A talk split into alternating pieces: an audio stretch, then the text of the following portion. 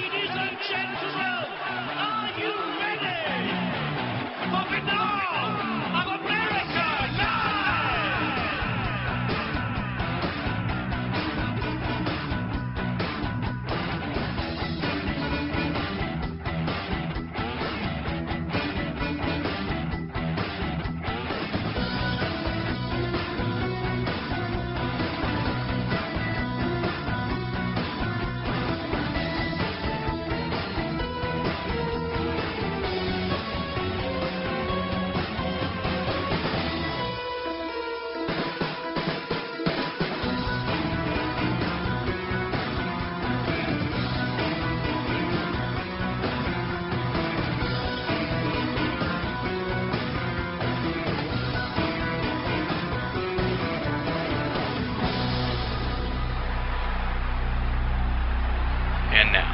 ladies and gentlemen, Binnall of America Audio with your host, Tim Binnall.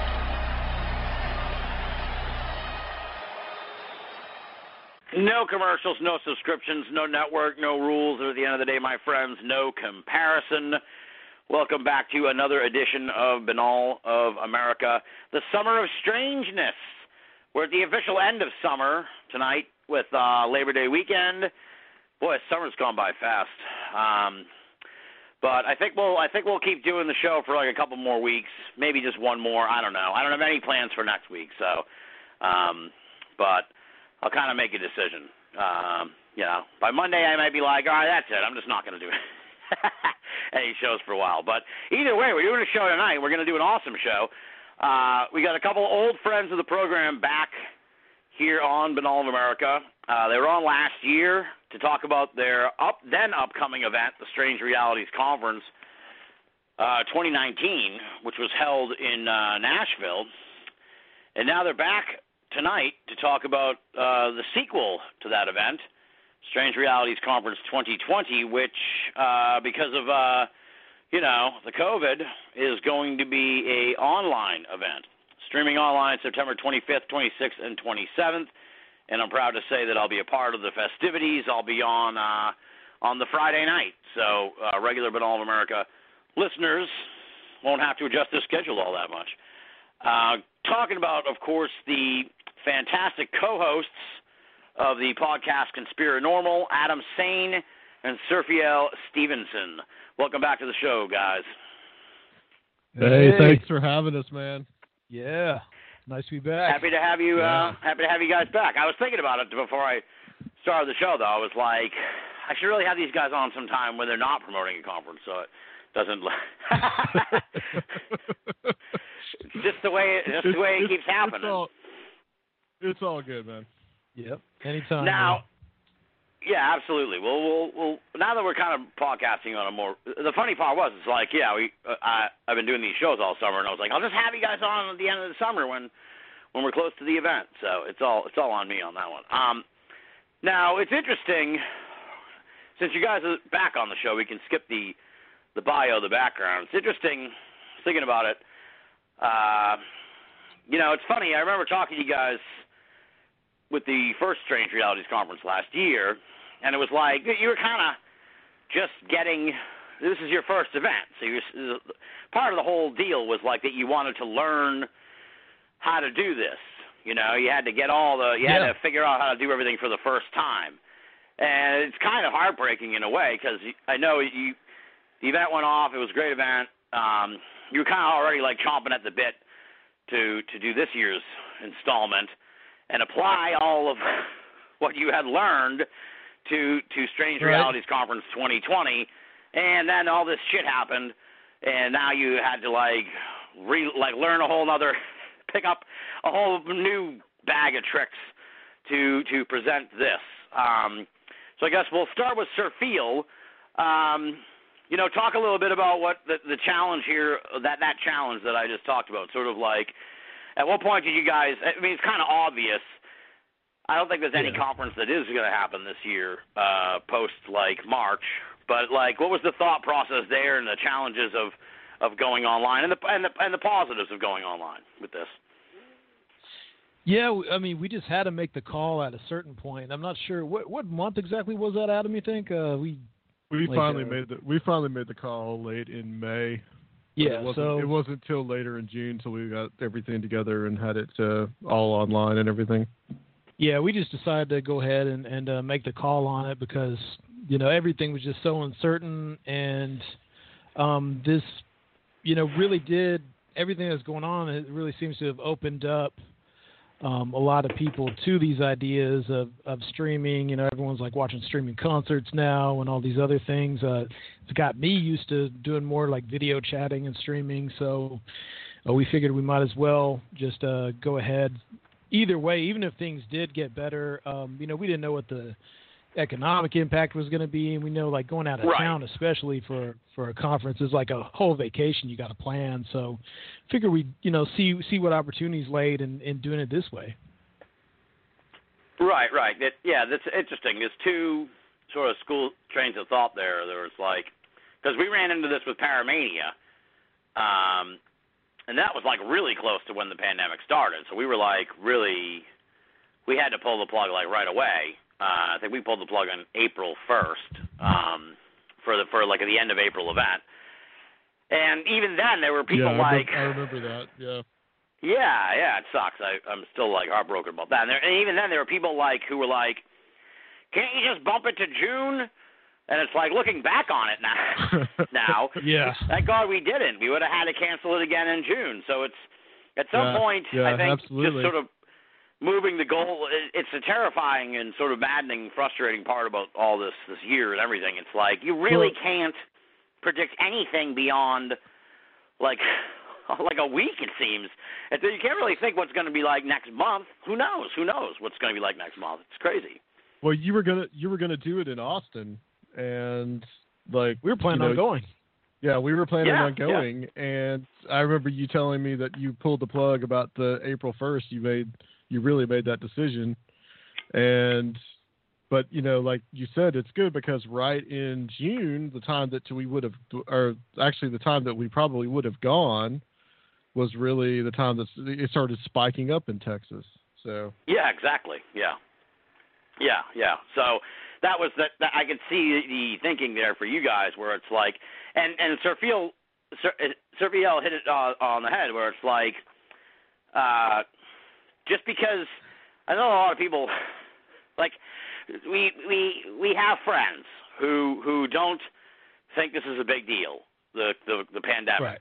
So you know, we'll we'll disagree to disagree with those people, but you know, there are people that are like, ah, it's not, you know, it's not that bad, or even the people who are like, oh, I think it'll be over by then.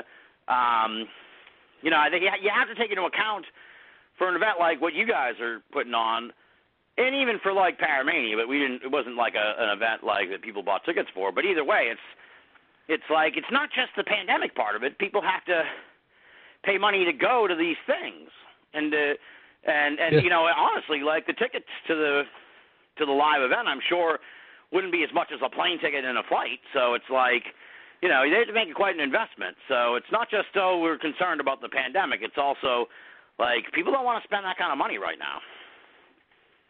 yeah, Yeah, that's, and that was exactly on the it. positive side, um, you know, we've uh, it's opened up a lot of speakers that we couldn't have otherwise gotten, and it's going to give a lot of people the opportunity to to see it who couldn't come from out of town.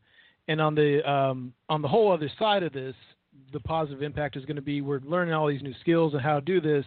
So we're hoping for next year um, we can do like a hybrid thing, which is what we probably Mhm. should have been doing all along. So we've learned both sides of it now, and we hope to really use you know all these skills for next year. One interesting thing about that is that the place that we did it last year, um, SAR Nashville, because of people doing streaming because of COVID and social distancing, they've actually added someone that is that can stream online for people to any whatever they want to stream to. So Yeah.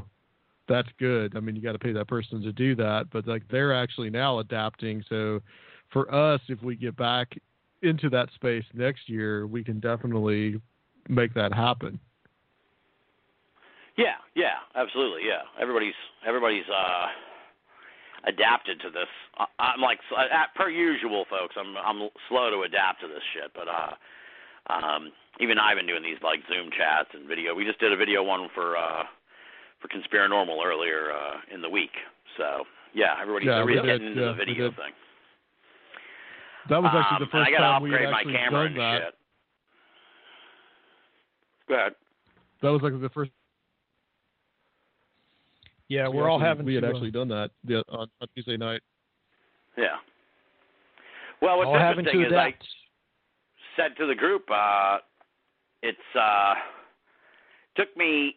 uh, It, it's a very deceiving form of media in a way uh, because, like, I was on from my computer doing the show with you guys. It looked fine, and then I then I watched it later, and it looked like like I don't even know. It looked like I was someone put Vaseline all over the lens or something. It was like all blurry, and I kept breaking up and shit. And I'm like, it didn't look anything like this from from my computer at home while I was broadcasting. So I gotta I gotta upgrade my shit here for the event um, at the end of the month. But it's uh yeah, it's it a presents it, a lot of all have to technical adapt. challenges. Yeah, yeah. And, but but like you were saying about the positives, uh, you know, like my friend here, Sarah down in Australia, she's going to be watching uh, next week, uh, that weekend. I keep thinking it's next weekend, but Mhm. it's not. It's last weekend in September. She's going to be watching from Australia. There's no way she could make it to Nashville, Nashville from Yes. Australia. Yeah, so last weekend in September.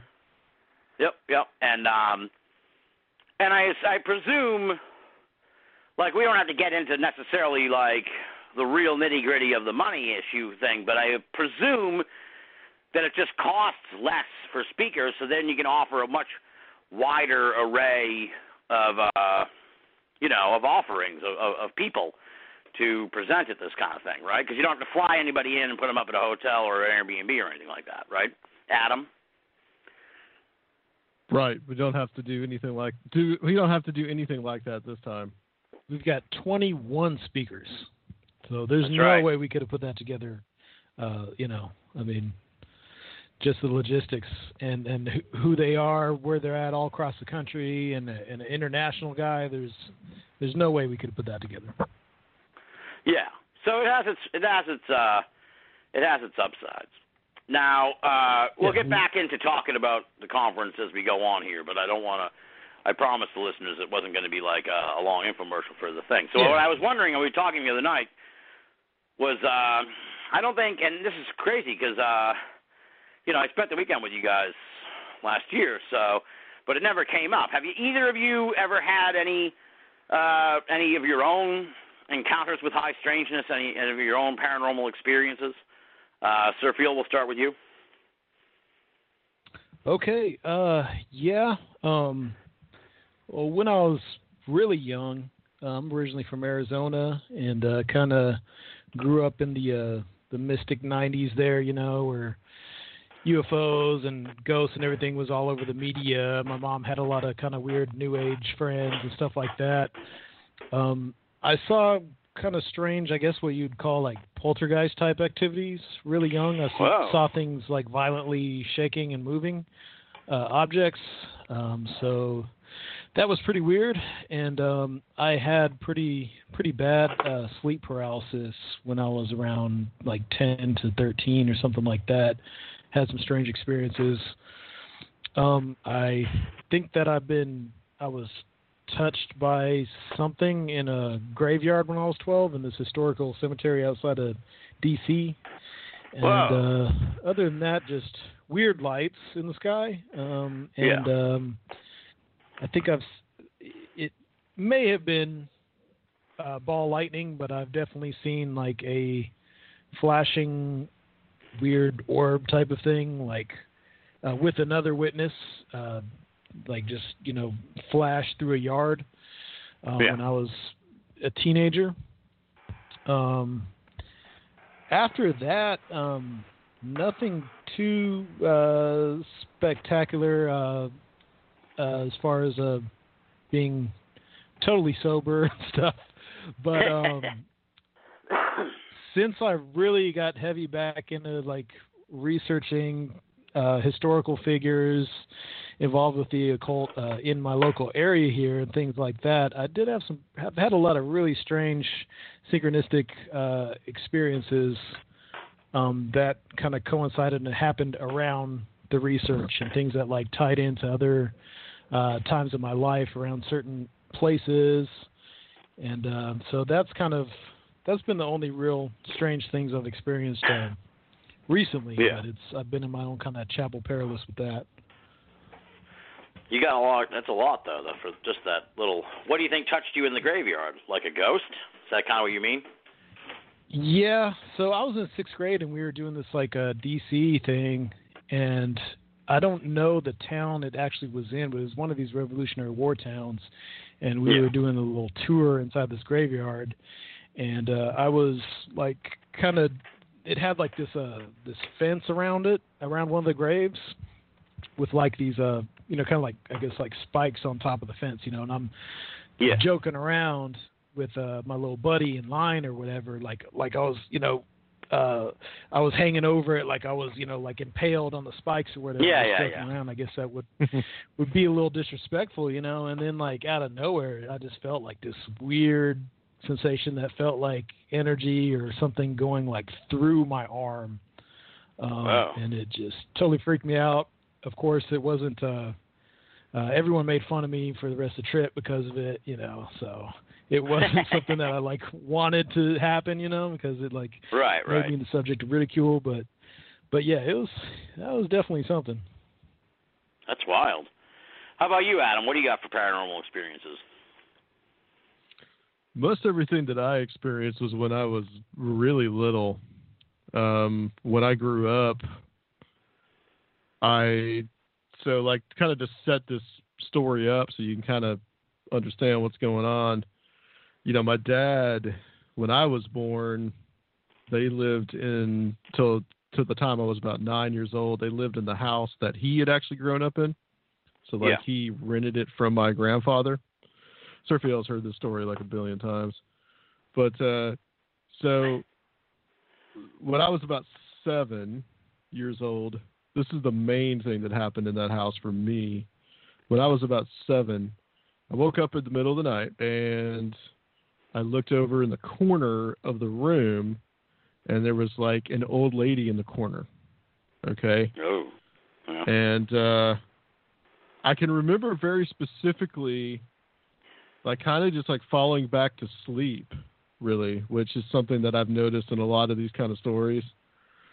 And I there was kind of a weird dream that I had about like I was with the old lady somewhere and then there was like the sensation of like or like this image of like my grandparents' house burning down or something. It was it was just really strange. And so you know, obviously I'm seven years old. Kids forget. Kids can tend to like you know you don't forget, but you go on with your life, right? And Yeah, when I was about 14, I was in Virginia Beach with my with my mom and grandfather and my aunt. Okay, and this is my dad's sister. And my mom and her were talking about that about that house. Okay, about some of the stuff that they experienced. Yeah. And my my aunt said, in the middle, I was so and so age. I woke up in the middle of the night. I looked into your father and your uncle's room, which was later going to be my room, and I saw this old lady in the corner. And I was like 14 by then, and I was like, "Whoa, I saw that too," you know.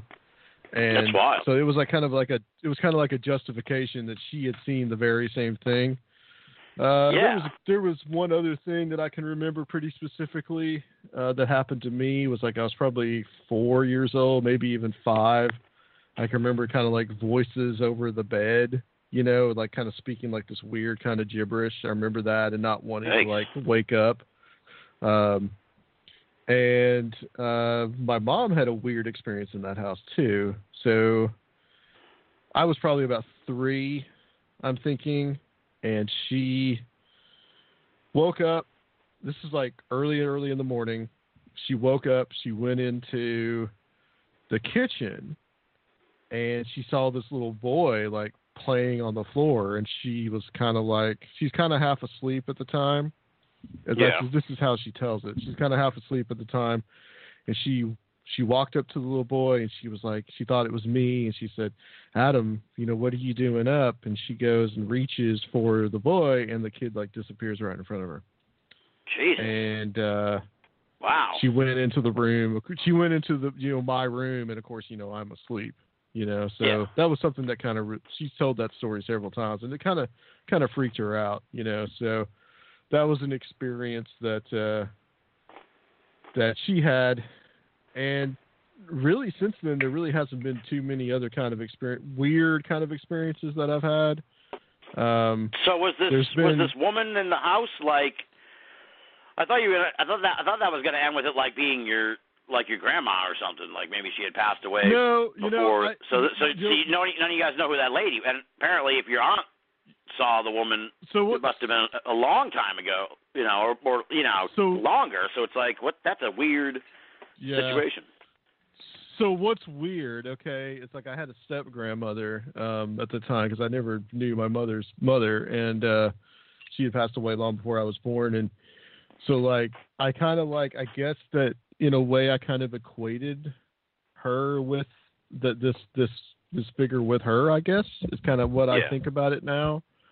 Um, now I did come. We did come later to find out that, like, before my grandfather bought the house in like the early '50s, that or early to mid '50s, somewhere around there, there was an older couple that actually had lived in the house. So the house was actually, it's here in Chattanooga where I am now, and or it's gone now. Actually, there's like condos built there in a place, but it was uh, on the stretch of road that it was on. It was one of the first houses on that road and it was probably built in like 19 teens or 1920s, sometime around then, Wow.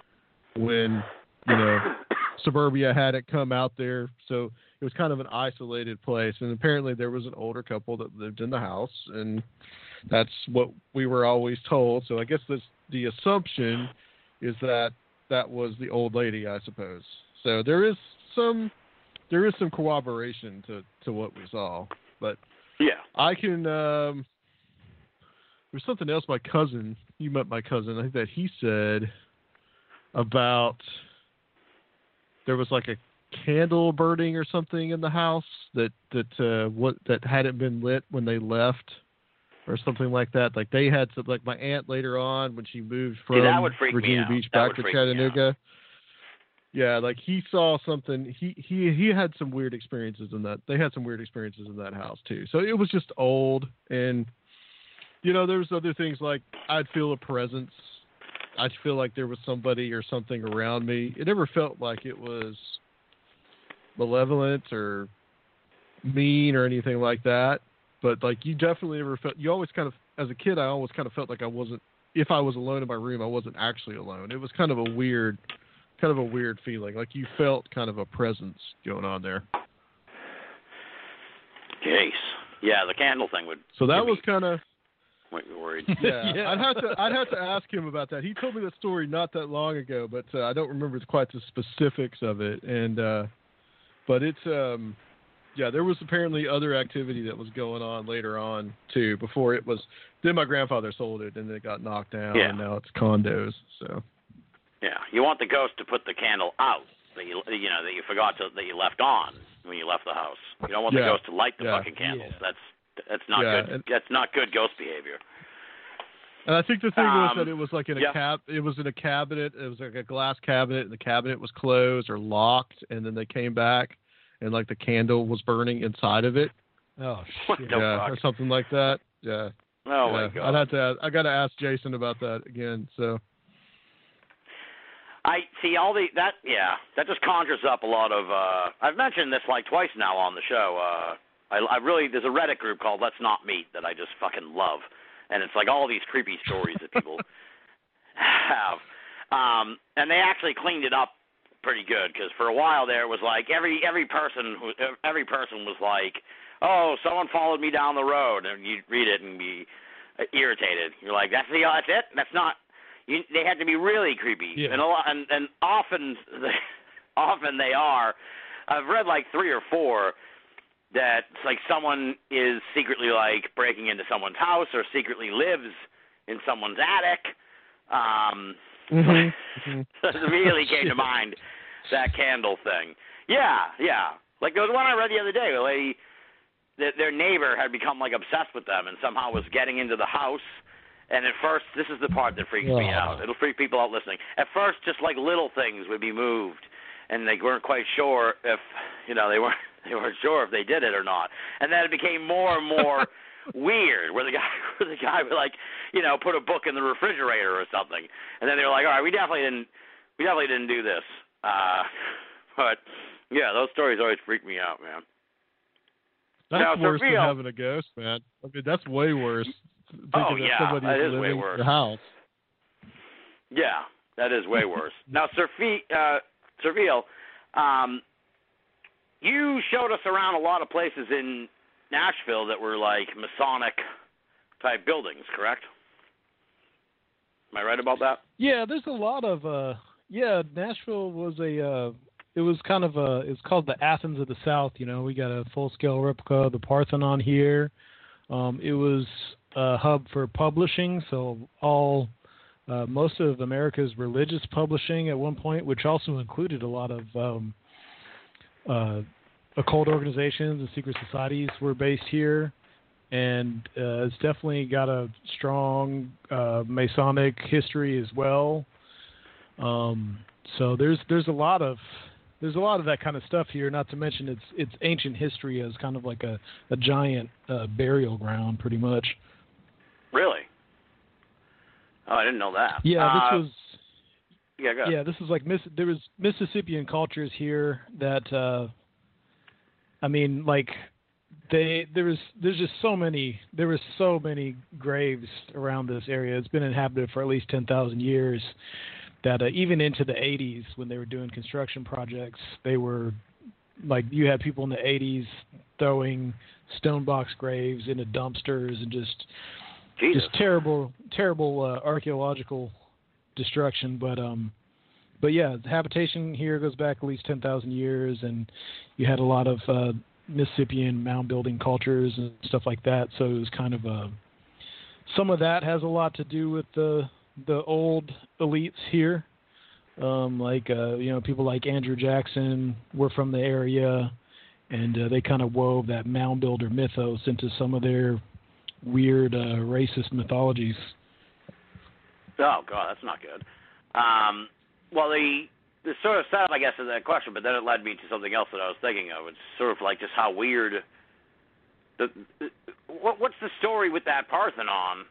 Um, because it's really epic. It's really like I don't know if it's to scale or what, Yeah. but it's it's certainly massive. And and uh, uh, if if someone told me it was to scale, I'd believe it because it was certainly looks like that. Uh, we didn't get a chance to go Yeah, inside because uh, it's same size pretty much. Yeah, I, I think yeah, I think it's an actual. Uh, it's it's a pretty exact replica. yeah. I- you, I you guess- missed out on seeing you missed out on seeing the statue. I think when we got there, they Yeah. were just about to close. It's got a, it. I think that's one of the largest uh, classical, uh, you know, Greco-Roman uh, pagan statues in the world. Um, it's got a giant Athena inside, gold gold plated. Yeah, it's pretty yeah, I've impressive. seen the I've seen the pictures online. It's uh yeah, somebody I follow on Twitter. Uh, I I've started collecting coffee mugs from these places I go, and they had a they had a Parthenon one, and I was like, ah, fuck, I didn't get to go into the gift shop while we were there because we didn't get to go inside. I want that mug. Um, what I guess I want to know. Uh, I, I if, if Adam can answer this or Sir Phil, whoever. Um, I hate to do that because then it t- turns into crosstalk, but I I'm not sure who would know this, but like I'm interested in how this thing came about. It's a very sort of weird thing to build, and it reminds me of yeah, um there's like this, this really, it reminds me of how Memphis and I know this unless they did this to copy off of the Parthenon thing because it's relatively new, but Memphis's basketball arena is a fucking pyramid. So and that is Right. even like that's weird too. So it's like that's a very strange uh it's a very Well, strange yeah. sort of like thing that they both are like that, but more specifically that's a more modern thing, but more specifically the, the Parthenon, how did this thing even come about and what was the ju- the, ju- the justification for I I think I you know why did they even who came up with this and how did they even uh you know get people to get on board with building a Parthenon in Nashville? You take you take it you take it, Sergio. This is, this is this is one of his things. So All right, good. good, okay, good. so um, well, you, that's good you mentioned the the pyramid in Memphis because um, next to uh, a previous version of the Parthenon uh, was an actual giant pyramid for a Shelby County delegation. Uh, that Shelby County, where Memphis is, for where that Parthenon comes from, is the Tennessee Centennial Exhibit of 1897. So the Okay. actual Centennial was on uh, 1896, but um, they just had such grandiose plans that it did get delayed a year. Uh, but this is one of these um, smaller fairs that were um, inspired by the Chicago World's Fair. And so after the Chicago World's Fair, you had all these uh, these exhibits and and uh, fairs across the country uh, that were like international expos um, that try to bring people from all around the world uh, to uh, to these different places in America. And so that Centennial Expo was in 1897, and a giant city was built um, that even had its own like political jurisdiction and everything uh, for that for that exhibit. And uh, a man who was the I think he was a he was the chairman of the Nashville, Chattanooga, and St. Louis Railway. Yep. And he was whose actual Oh. statue whose statue is there, I think, and uh, Centennial Yeah. Park, right? he was the yeah he was the director general of the Tennessee Centennial Exhibition, and he was uh, some kind of mystic, like a lot of these railroad men were. Definitely a Freemason. He actually has a, uh, a pyramid um, tomb at the cemetery that uh, me and me and Adam visited. It's uh, has two sphinxes at the front of it, and uh, that was the Parthenon was his pet project for that. And there was a Huh. Athena originally outside of it. Um, but yeah, that was that was his pet project, and I'm sure it was done with the intent to, uh, you know, harken back to some of that uh, ancient uh, Greco-Roman stuff. And uh, you know, he was definitely into that stuff, as were a lot of these railroad men around here. Now the statue that's there now, though, is not the same statue from then. That's the statue that's there now. I think was actually put in there in like the early '90s. So it's a it's fairly new. And like So the, All right. Yeah, that goes with the whole Athens of the South thing. Uh, that really cemented it. That was um, that was coined before. Uh, this being like this center of learning, sophistication of this like new South. Uh, they're building you know, after the Civil War, and the Parthenon really cemented that as we are the Athens of the South. We have the Parthenon. because of all the Oh, colleges. 'cause okay. You have you Okay, have so you there have is kind several, of a- you have several There's you've got kind of a several connection colleges there in then. All right. Nashville. Yeah, absolutely. But it's a uh, it's a it's a strange place when you go in there and you're in front of Athena. I mean, she's uh she's you know terrible and uh, tall and and beautiful and terrifying. You do definitely you know you Terrible. can definitely pick up on something. Yeah. Yeah. One, one thing one thing about it is like they took all the buildings down at that city that they built in the Centennial Park, what is now Yeah. called Centennial Park, and so they took all those buildings down. They left the Parthenon, which I think was a wood structure, right, Sergio? And then they No, built, they it was- rebuilt it later. Yeah, they pretty- kind of rebuilt up it. Yeah, what's there what's there now is pretty much a, a reconstruction. Yeah. Um, but alongside of it, if you like look up pictures for Centennial exhibit, uh, Tennessee Centennial exhibit, there was uh, that giant pyramid also. So you've got like a giant pyramid next to the Parthenon Yeah, and yeah. all this stuff. You know, it, it was it was it was something else. And those those fairs too have a lot of strange stuff around them. Um, hmm and uh, you know at the time occultism and, and and theosophy and all kinds of this stuff was really widespread so you had whole days of that exhibit just like the chicago World fair and others that were dedicated to um, like religious parliaments with some of the first uh, um buddhists and hindus and muslims in in america uh, and they have traveling uh, acrobats and dervishes and and people from all around the world because they have these little like villages and stuff. So Yeah. there's yeah. a lot of weird, uh, there's a lot of weird mystical stuff around them.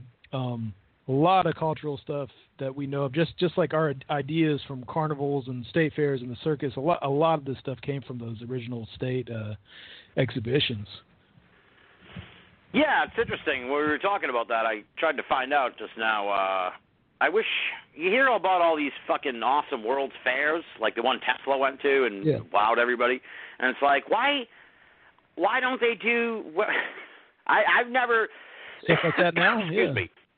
Yeah, I'm like 40, and I don't ever recall anything like what they describe in my life, like a World's Fair. Why why don't Yeah. they bring that? And, and I looked it up. That's what I said. So I looked it up on Google. Like, do they still do a World's Fair? But apparently, it's called the World Expo now, and fucking this year was supposed Right. to be in Dubai. It's like that doesn't. That's Yeah. not Yeah. even. You know, I'm talking about like an old timey kind of World's Fair. When this pandemic's over, somebody should No, the- somebody should revive the World's Fair. That'd be awesome. So the last one that I really remember because I went to it was the Knoxville World's Fair in 1982, and that's right. where you have like the sun the sun sphere that's in Knoxville is a remnant what's left of the World's Fair, and there's a uh, the park that it's in is called World's Fair Park. I barely Probably remember it. I think the only thing that I really remember is the sun is the sun sphere. I think eventually they began to just kind of go like you said like it's in Dubai. They eventually ended up just going to doing it in other countries, I guess. But like Right. there were big I mean there's big you know you still have the remnants of them. I mean like the, one of the biggest ones was one in uh 1939 in New York City, I believe. Yeah. That was like the world of the future. And there's one that I found out about that was sometime I think also in the 30s or maybe the 20s that was in um, I think Dallas, Texas. That was big and had some interesting architecture. So I mean they were just they were they were the thing around the time Yeah, of the yeah. early late 19th century into the mid 20th century. I, th- I think the answer is that the um, the I guess the elites of society at the time they they believed in a future, or they were trying to, you know, almost like they were creating these world fair cities as these cities of the future to project their image of yeah. the futures they wanted to create. But um, you know, since the '80s, I mean, is is there really a, a, a direction?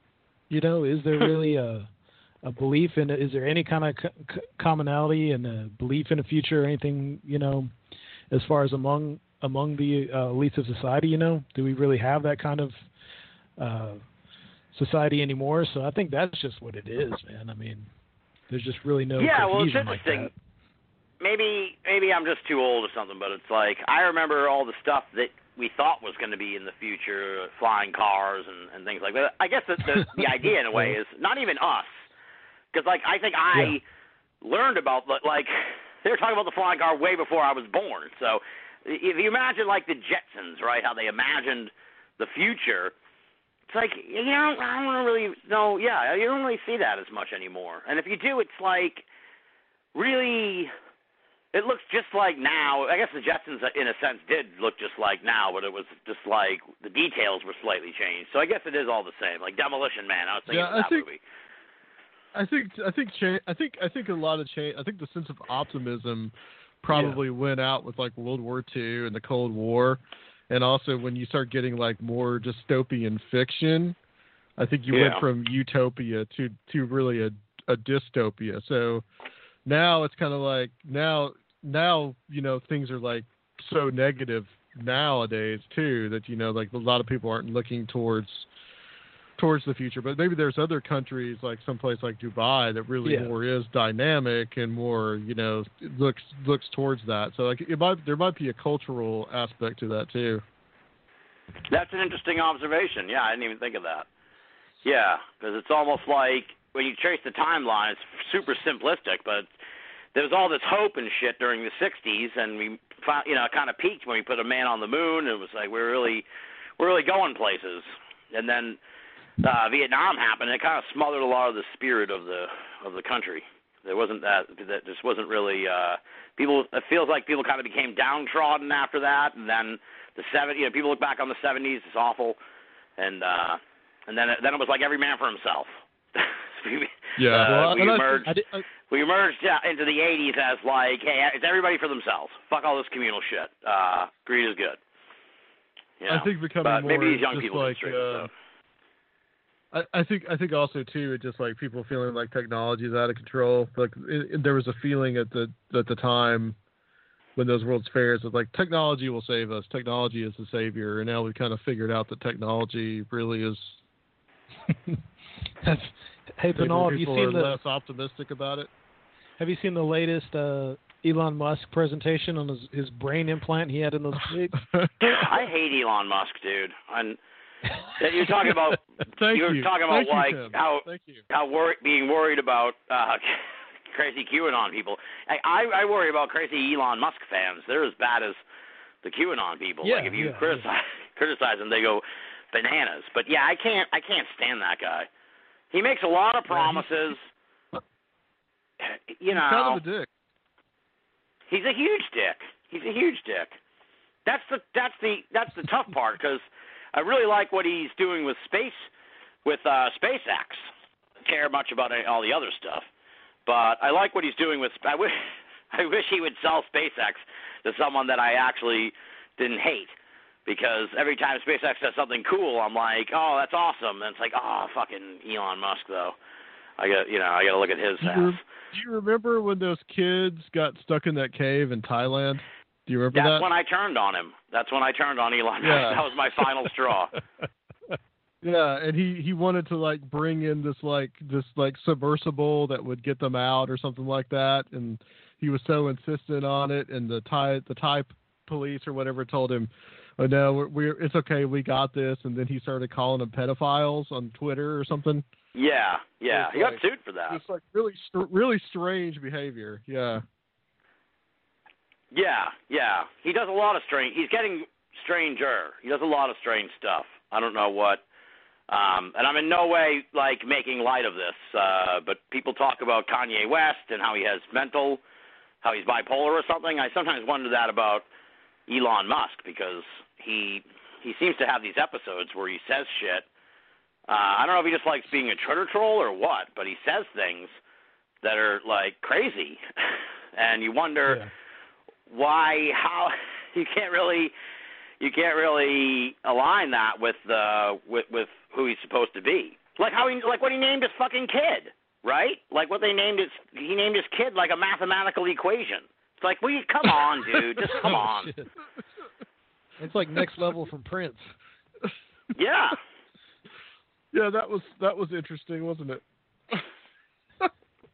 But yeah, Yeah, that video is terrifying though. It's like he gives this big presentation with these like uh about his uh Neuralink, I think it's called. Yes. Got this Yeah. like brain implant. And they're just like, oh, it's great. It's gonna be, you know, if you're depressed, you just uh zap your, you Push a button. It gives you like a little electronic lobotomy or something. Um But he had these little pigs, you know, that had the brain implant. and They were trying to like show them they could make it do what they want it to. It's like weird. Well, that's yeah. Well, the thing is, right? If my first reaction is something like that, it's like, all right, Elon, you first, man. Like, stick that thing in your Yeah, fucking brain, and then we'll we'll see. We'll take it from there. yeah, it's pretty. He's really annoying. Um, yeah, technology though, it is. He's the sa- he's the savior of the world, though, man. To a lot of people, you know, he's He- gonna change the world. Yeah, I keep waiting for that, but that's that's the thing I notice as you as you get older. A lot of the shit just happens really slow, and uh, at some point you kind of like you become more cynical about about anything ever happening. Like flying, like I'm like I think I've I don't know if I said this to you guys. I think there's plenty of people on the show now where it's like I don't know exactly how old you guys are. You seem pretty old. We're probably not going to go to space oh, like the three of us. So that's out yeah, probably not. And uh you know flying cars all that stuff. It's like you're not and it's never gonna a lot of this stuff. So he, when he says he's gonna change the world like oh he's gonna put a he wants to put a tunnel in you know from la to los An- uh, las vegas or something like that. Um but he's been talking about that for Uh-huh. years and shit. And he, he wants to colonize mars. Like man you know by the time we die it'll probably just be starting this this plan to colonize Mars. I don't. That, that's one of the things that really irritates me about. Uh, I don't know. I guess you'd say the space. Yeah, the space NASA. It's like, why they fucked it all up? Why didn't they they stop going to the moon? And you know, by now we would have a moon base. What the fuck? What the? they haven't been back to the moon like in 50 years. It's crazy. Yeah, that's the that's the real. Um, people always say that uh, we didn't we didn't go to the moon and all that. I'm kind of always have wondered why we just didn't keep going. You know, I 'Cause they guess found I that guess monolith, man. that's it. I guess we just reached. Well, I guess we just reached our goal, and we just decided, oh well, there's nothing else to really do, and just uh, give up. I guess. But it is It a little. no it is a little though. frustrating to think about. Yeah. Stanley Well, Kubrick that will would- make the sequel. Listen, yes. Yeah, yeah, Stanley Kubrick. Right. well, look at even if they did. Here's the argument, though, for me. Like, I I accept no excuses from NASA. Even if they went there and found a monolith, right? It's been 50 fucking years. You to figure out how to tell us you found a monolith. It's not. You know, you should be able to figure it out by now. Oh my God. Yes. That's why I have One little faith that the government really knows anything about aliens either, because like, how how could they have not figured out how to t- how to tell people? It doesn't. It shouldn't take three or four generations to break the news. Um, shouldn't be that difficult. But what do I know? No, no, no, it shouldn't. Yeah. Well, I, I I don't really even believe in physical aliens, but um, Yeah. I think it would kind of mess up a lot of the games um, for everybody. The everybody. power I structure. mean, uh, yeah. yeah, yeah. The whole Yeah. philosophical religious structure. I mean, that's you know, I kind of I would almost um, you know, if I was in like power, I'd almost side with that. Like, wow, this is really going to mess people up. We don't know what to expect after this. Yeah. I just feel like that, that enough time's passed. I feel like they could tell us, but you they probably don't want to upset their own, give up the power that they would have uh, by telling people. So if there are, I kind of just go with the the ETH as the template, just because it's the easiest to work with. Yeah, 'Cause, Uh, you know, I don't know. Uh, uh, people get all upset, but it's like, you know, you can you can you can hold more than one thought in your head, folks. You can entertain different possibilities for where these things come from. But the idea that the Well, government's going to come out and be like, "Oh, they're interdimensional and shit," and they, they'll never tell they'll never tell us that they're Yeah, interdimensional. People wouldn't understand it. People people wouldn't be to able some, to fucking already- understand where the aliens come from. According to some, we've already had disclosure, right? Oh yeah. Yeah. Well, I don't really. I. I I I don't hate on the UFO world as much as uh I used to. I, they're happy. If they're happy, then they're they can be happy. I don't really necessarily. I've gotten disclosure fatigue. I've kind of had enough of the sort of this dancing around it. It's like just come out with it already. Every time it's this like little little thing, you know. It's this little little new detail yeah. that's come out. know, it's like all when- right. when the latest when the latest stuff came out, um, I really wasn't like truly thrilled about it, to be honest. I mean, it was kind of like it was interesting, but I don't know with with all everything that's going on in the world. They, I don't know, like just didn't seem important. like too juicy to me. Yeah, yeah, Yeah. yeah. So. And it kind of seemed it kind of almost seemed like it was like a kind of a big distra- one of just a big distra- distraction. Maybe it was a well needed distraction but it just kind of seemed that way to me this time. You know what happened in 2017 that was interesting that you know i don't know i think people get really uh really too overzealous about a lot of that stuff and not just take it at face value like okay the government's kind of admitted that there's that has actually admitted instead of saying that it's not there, they're now saying that it's something we can't explain. Okay, that's cool. But Right. uh I don't know. Well, it's I, I mean, irritating, too, I guess sometimes. I guess that's revolutionary, I guess, but for in their lifetime, I think it's what's Yeah. irritating. I think is like, and uh, uh, people. These people are I like. These aren't the irritating people. What the what's irritating is like people I like will find stuff that's like, you know, New York Times articles from the 50s or whatever, where it's like government doesn't know what these UFOs are.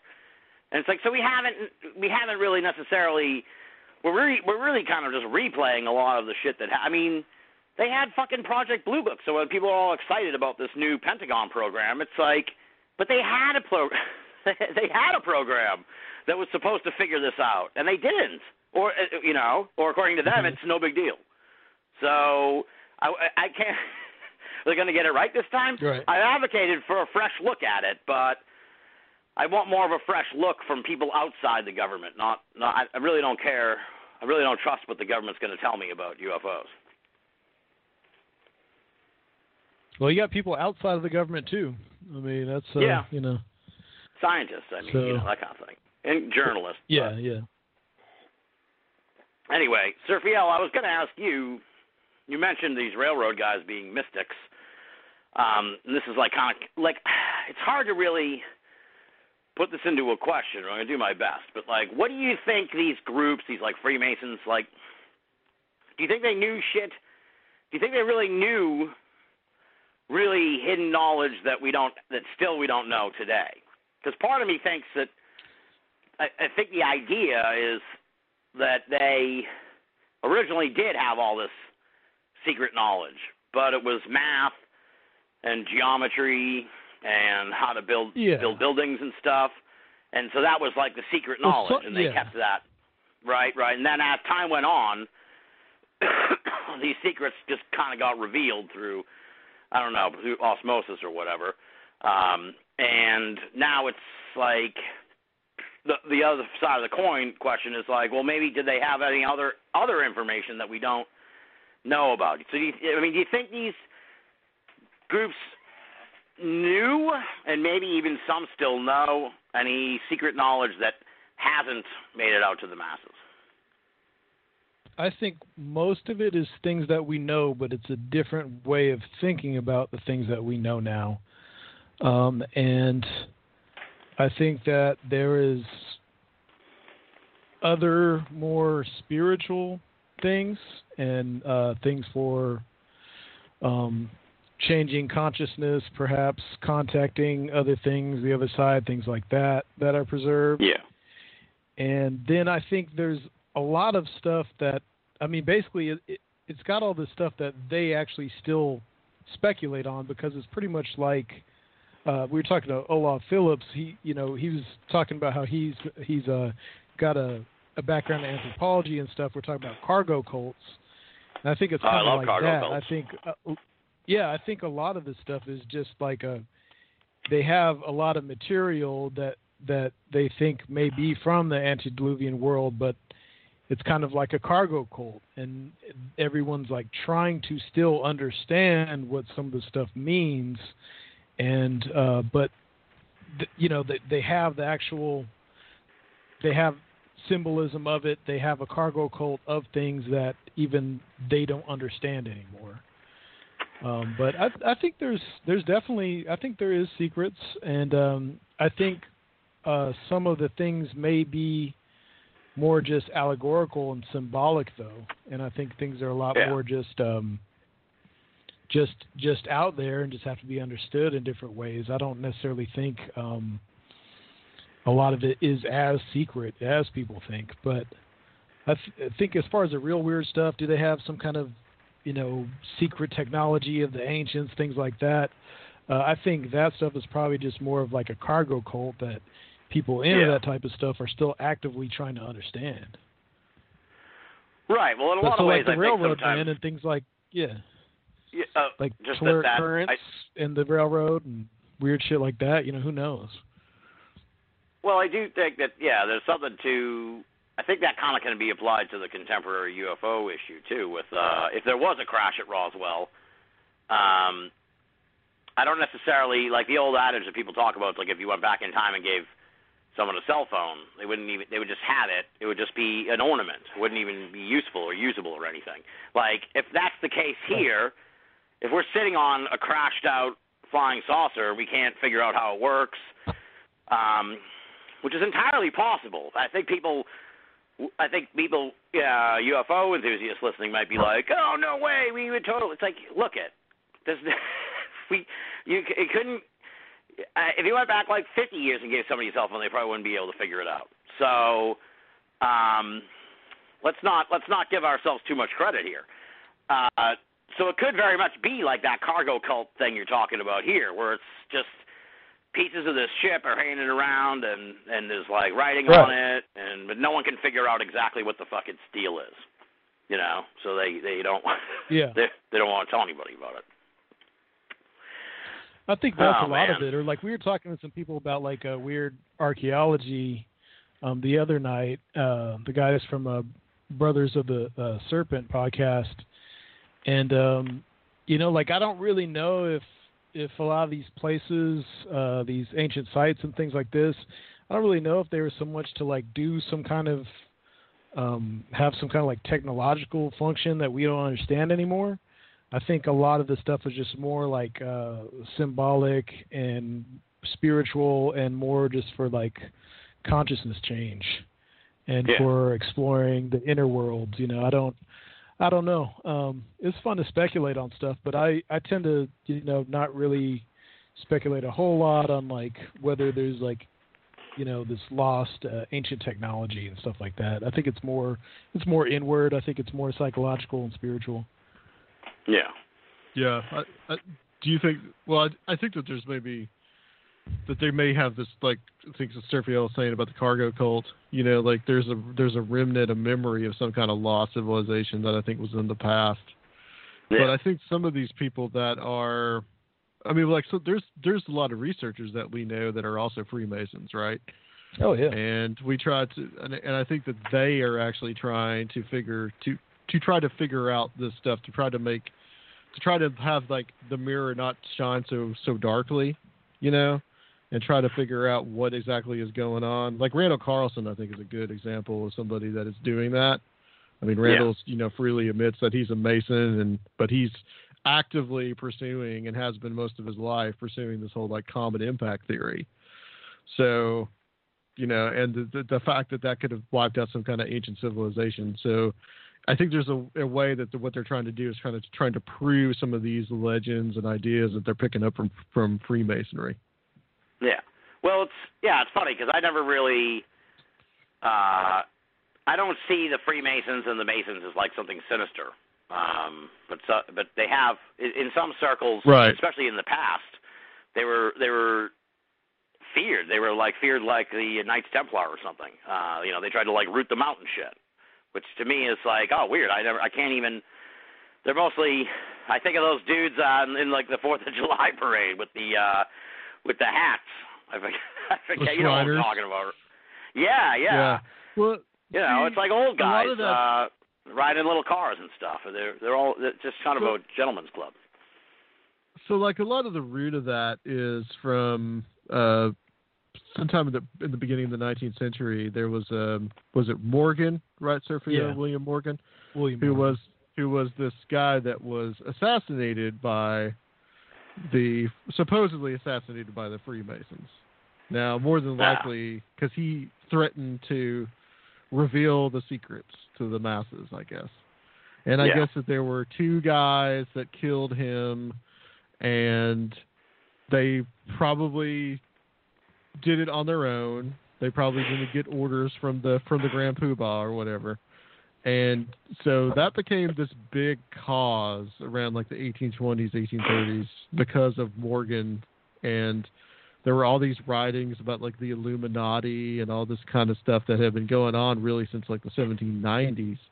Like this big massive conspiracy because we were a young country and Yeah. we saw like the threat on every corner and like the, the, the old, the old, the old guard in Europe was coming to destroy us. And there was all this, um, all this stuff that was going on.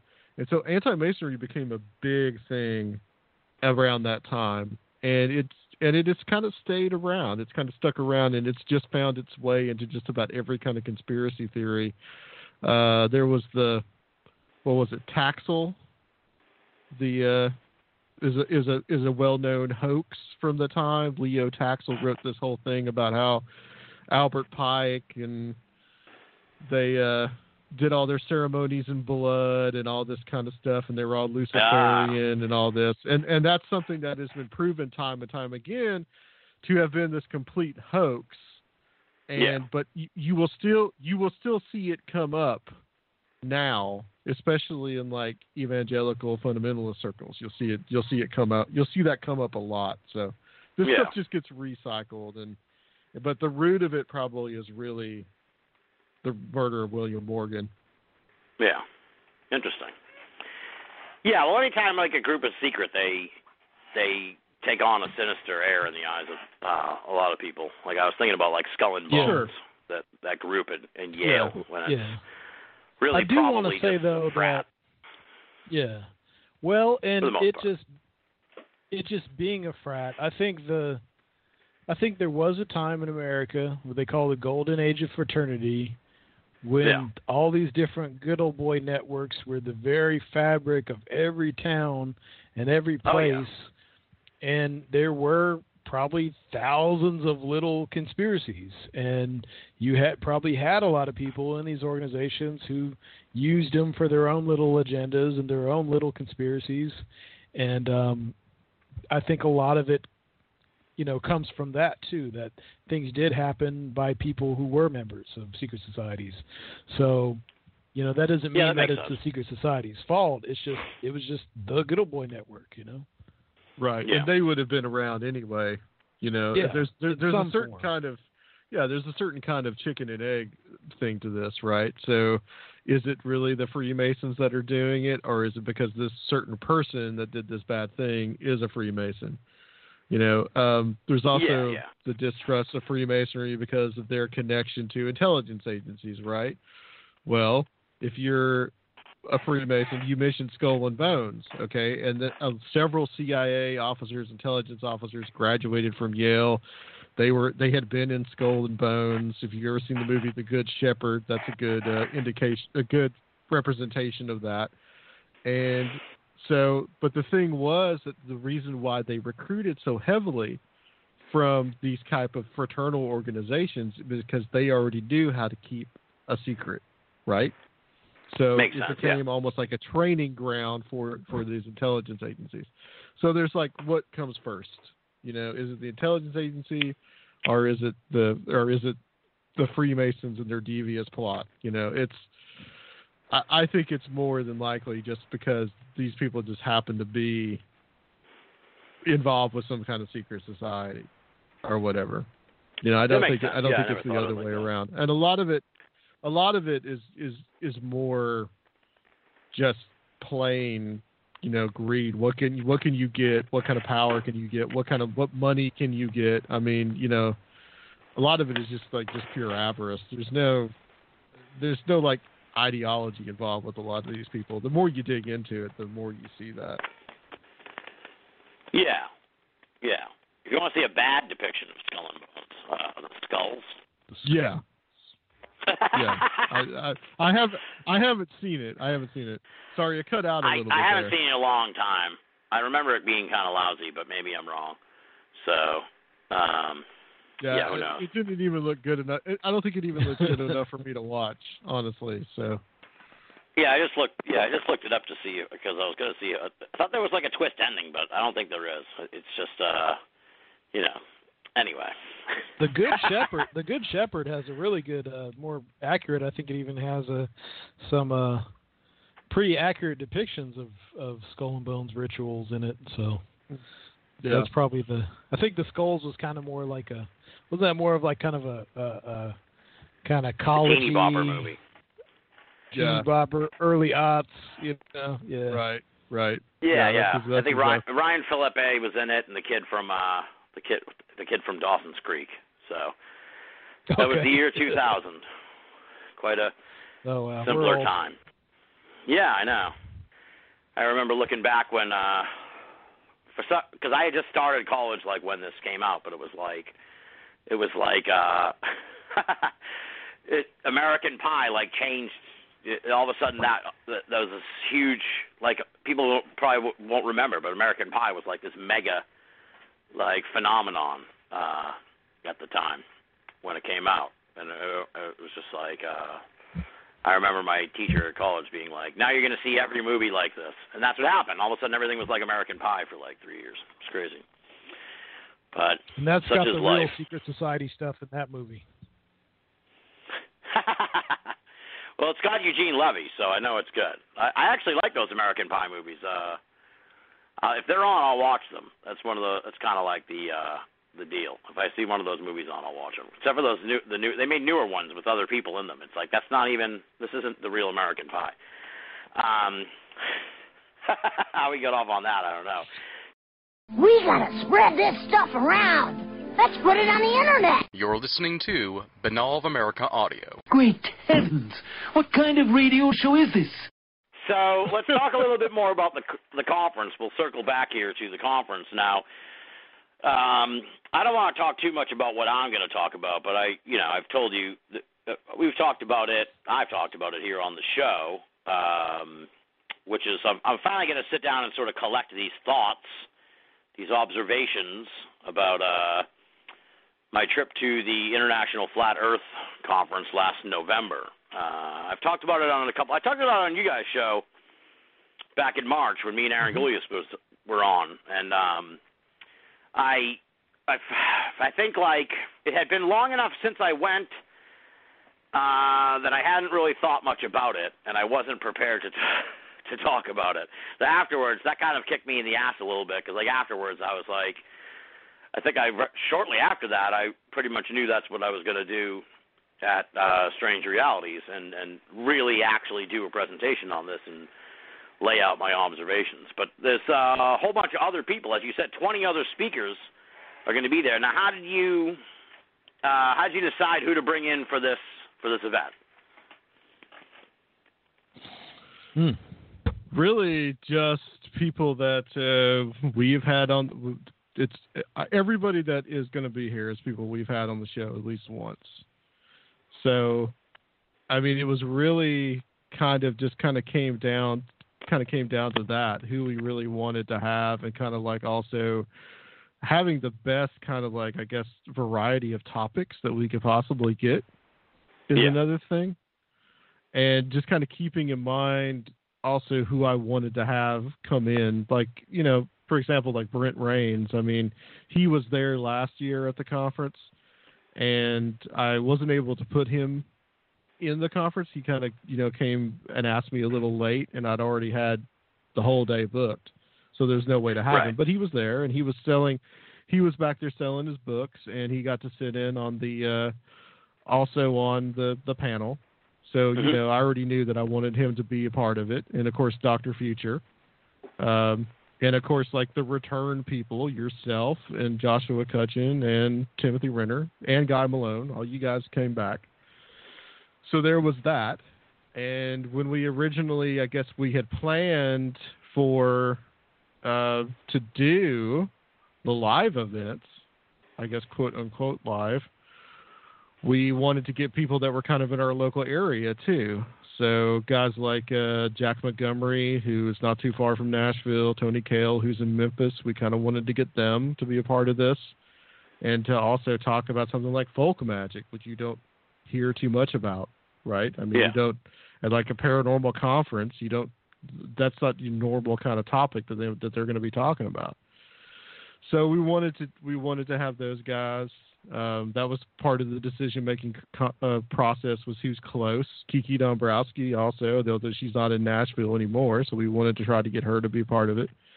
Um, and once, like Sirfiel said, you know that uh, we were able to do this thing online and we were able to open it up basically to a whole lot more people Yeah. we just thought to ourselves, well, who who would we like to have, and you know, who are some good people, and you know, I really wanted Seriah from Where the Road Go to speak, you know, so got him, and um, of course, you know, Greg Bishop was another one Oh, yeah. I wanted to Good speak. friend of the show. Yep. You know, so like I, I already had kind of a, like an idea, like you know, who would we have like for the next year? So Greg was already on that list, and Yeah. uh, we got you know uh, Metcalf, David Metcalf as well, um, and then you know Jenny Ashford was somebody I really wanted to have from Thirteen O'clock Podcast, and and it was like and her stuff is kind of different. I mean, her stuff is all about true crime, so you know there we go. I love true crime. So we just we just assembled we just you know, that's just kind of like our thought process. And once we kind of had filled the roster, we kind of stopped, you know. And Yeah. um, but there's, you know, there's obviously there's more people that I would love to have, but you know, well, there's some others that you didn't mention here. Let's year make we'll sure do we it. get everybody on the thing. Aaron Gulyas, good, good friend of Binnall Aaron America. Aaron Gulyas. Gulyas is going to be on there. John Yep. Tenney, Yeah, he's uh, going to be Aaron- there. Aaron's actually Aaron's actually starting us out. He's going to be Yeah. the first one for the uh, for the conference, uh, the first one on Friday night. Yeah, John Tenney as well. Really happy to have him. Allen Um, Greenfield is going to be there. Yep. Yep. Uh, and again, Stephanie Quick will be participating in the like, festivities. pretty close. He's in Atlanta, so you There you know. go. hmm Uh, Red Pill Junkie, So another good friend of Binnall of America. Uh, let's see if there's Yeah. anyone else that we missed here. Steven Snyder, aka Recluse, will be there, Yes. Mhm. and uh, Getting very deep and dark you- with Steve and yeah, Reverend Michael uh, J. S. Carter is also. I don't know why. Yeah, I think that might be a typo on your website, but uh, looks like Mi- Reverend Michael J. Carter. Uh, and uh, no, that's And, that's, it. that's uh, that's how he says it. J JS is the full middle name. That's that's it. Oh, weird. That's, uh, those are in the little bio two, part two, it yeah, he has two two two two middle initials. Yeah. Weird. In the That's bio it says. Mi- Reverend Michael J. Carter, so I don't know. Well, if we were if we were in Nashville, that would be the first thing I'd ask him when I saw him at the uh at the craft services table. That's I I I'm looking forward to this event. Um uh but this you know, we all we all want to get back out on the road, you know what I mean? So it's that's the that's the fun that's a really fun part of these events is like the hangout. That's what we were kind of talking about the other night on Conspiranormal. So I'm trying to bring that mood to the group chat we're going to be doing on the Saturday night uh, yeah. at the event over the weekend because I've got some crazy ass Captain Crunch smart food combination that um, I don't know.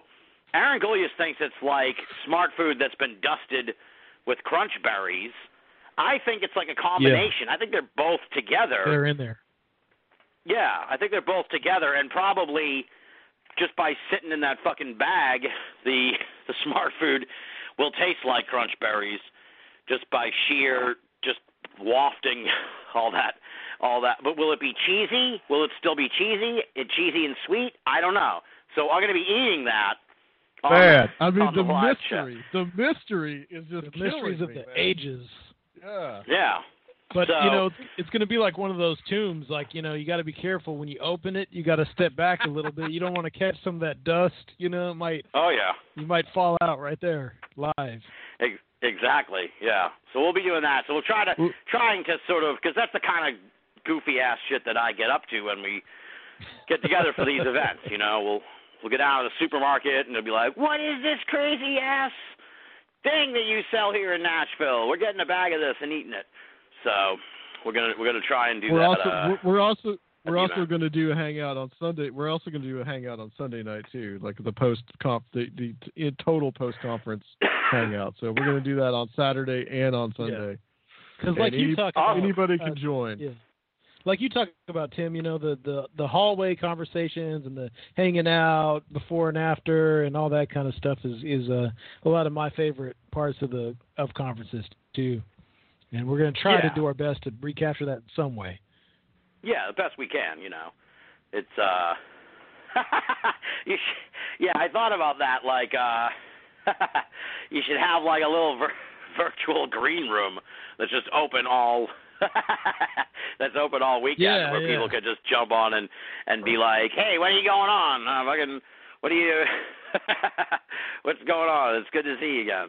But yeah, yeah, it's uh you know, we'll we'll all, we'll all get back to normal eventually. I think I was thinking that We could we could sort of do that. We can sort of do that.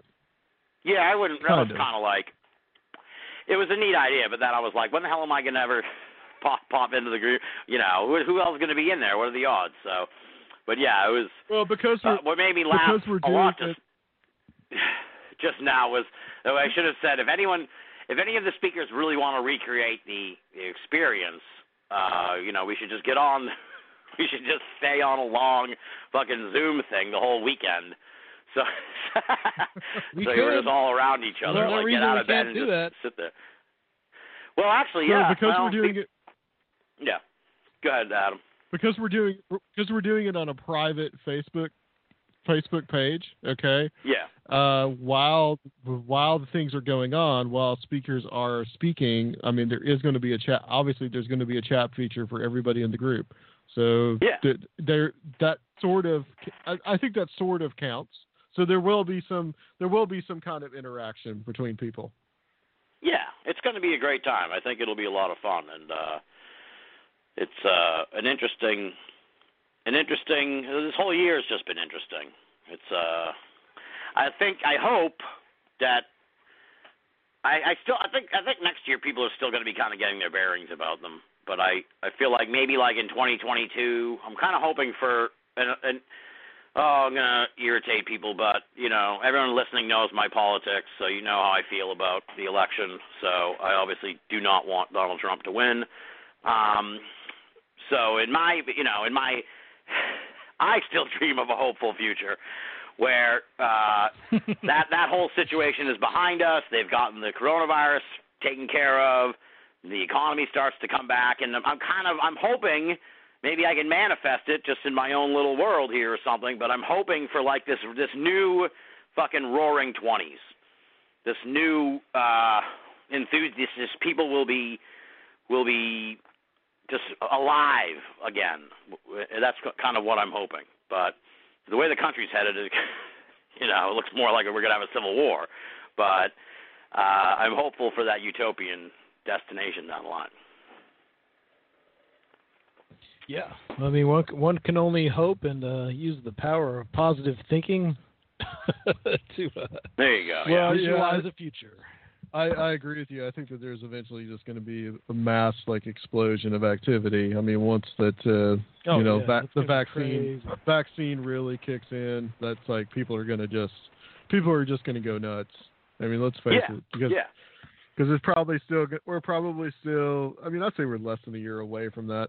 Honestly, at this point, But the good thing is, politically, Um, we have to see how things go. Yeah, I'm hopeful for a less divisive political future. Let's put it that way, and and we'll leave it at that. But the, yeah, you, it feels like it's almost like this human nature that, yeah, once we're kind of back up on our feet, people will, there will be that explosion. And, and the the thing that should make us hopeful, I guess, is like it should be, for all intents and purposes, it should be a very positive experience. Um, you know, I don't think anyone's like, oh, I can't wait, I can't wait till they get that coronavirus vaccine so that I can go out and shoot all those people again. It's or, or start murdering people. It's like no one's, no one's, uh, no one's waiting to do bad shit. So people, people will are waiting to get out and live their lives and and congregate and and have a good time. And I think uh, once we can again, yeah, I think it's going to be it's going to be a hell of a time. I hope. So yeah, we may not we'll take see. it as we may not take it we may not take it as, as for granted as we used to take it either. Let's hope not. Yeah, let's hope not.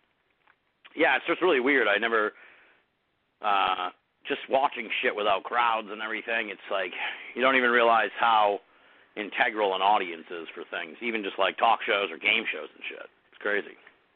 Oh yeah. Well, I mean, my dad's my my dad's been watching baseball. He watches baseball all the time, and they're playing to, uh you know, they're playing to those like weird pictures in the stands Yeah, and everything that people. Yeah, yeah. people put out. Like, uh, it just looks so strange and bizarre.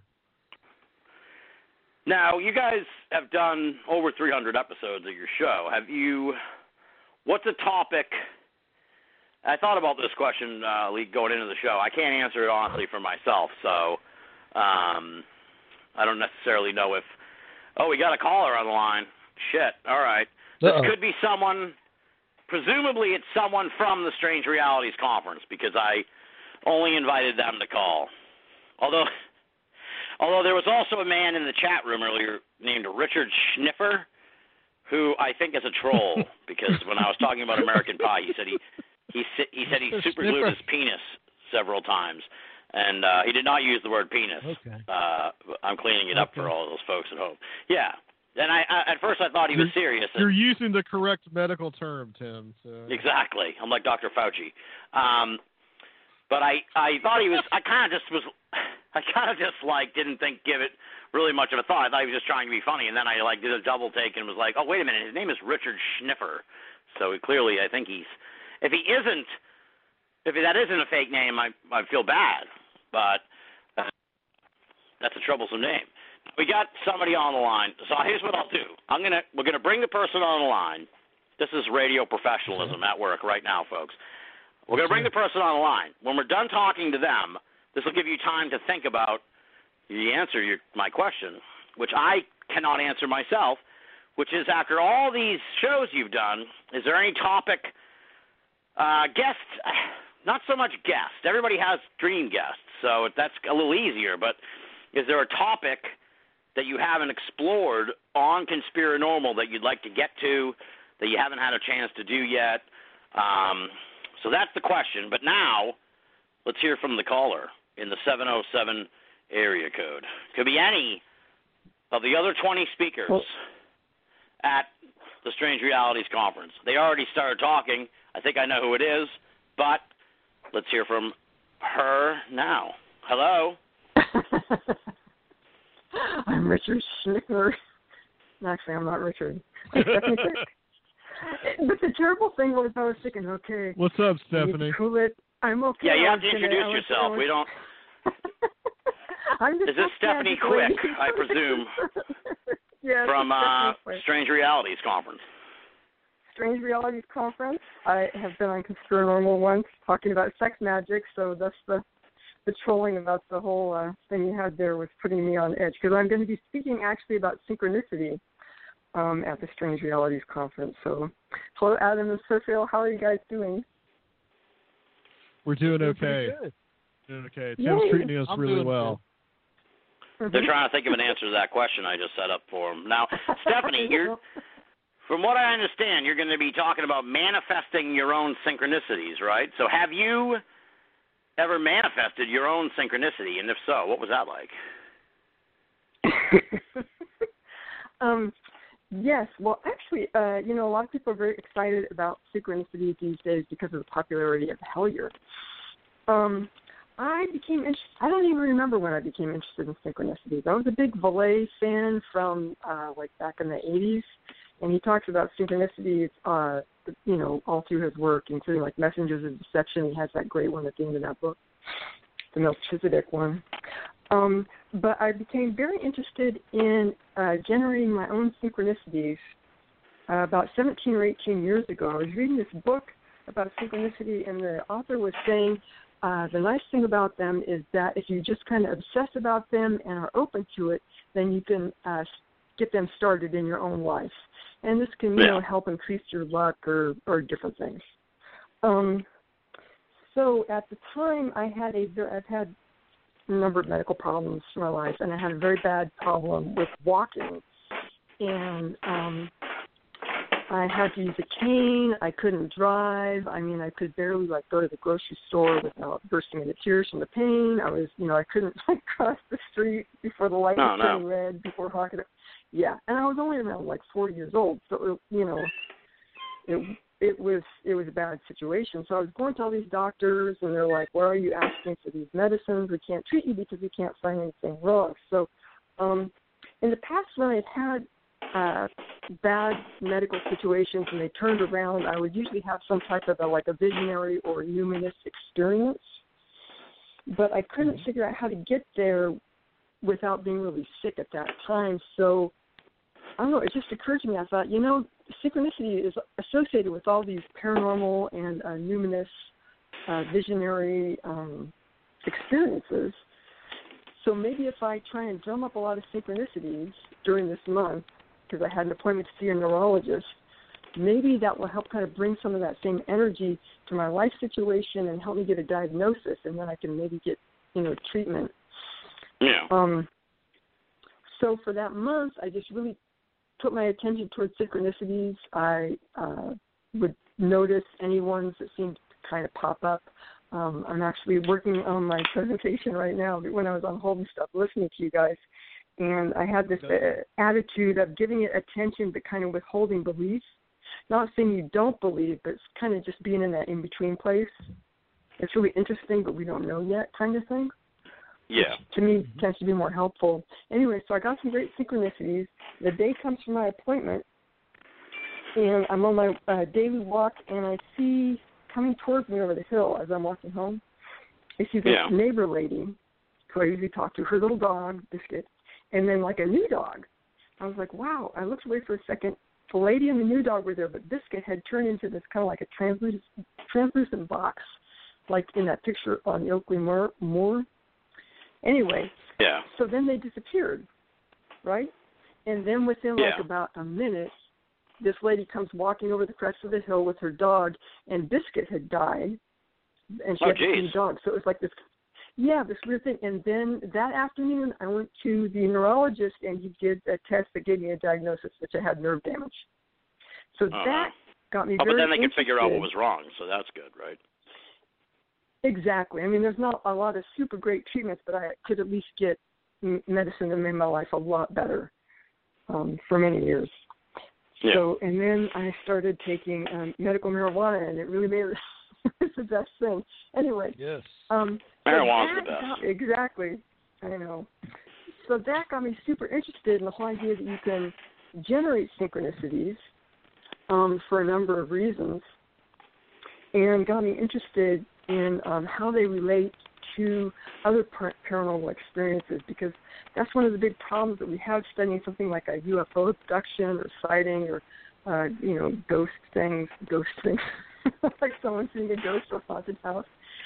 You tend to have, you know, you don't know where it's going to pop up or when, um, so it can be very difficult to study. But with synchronicity, it's something that's a lot easier to get going, and it tends to be related to these type of things, right? I was just generating synchronicities that I saw like a doppelganger and a ghost dog, right?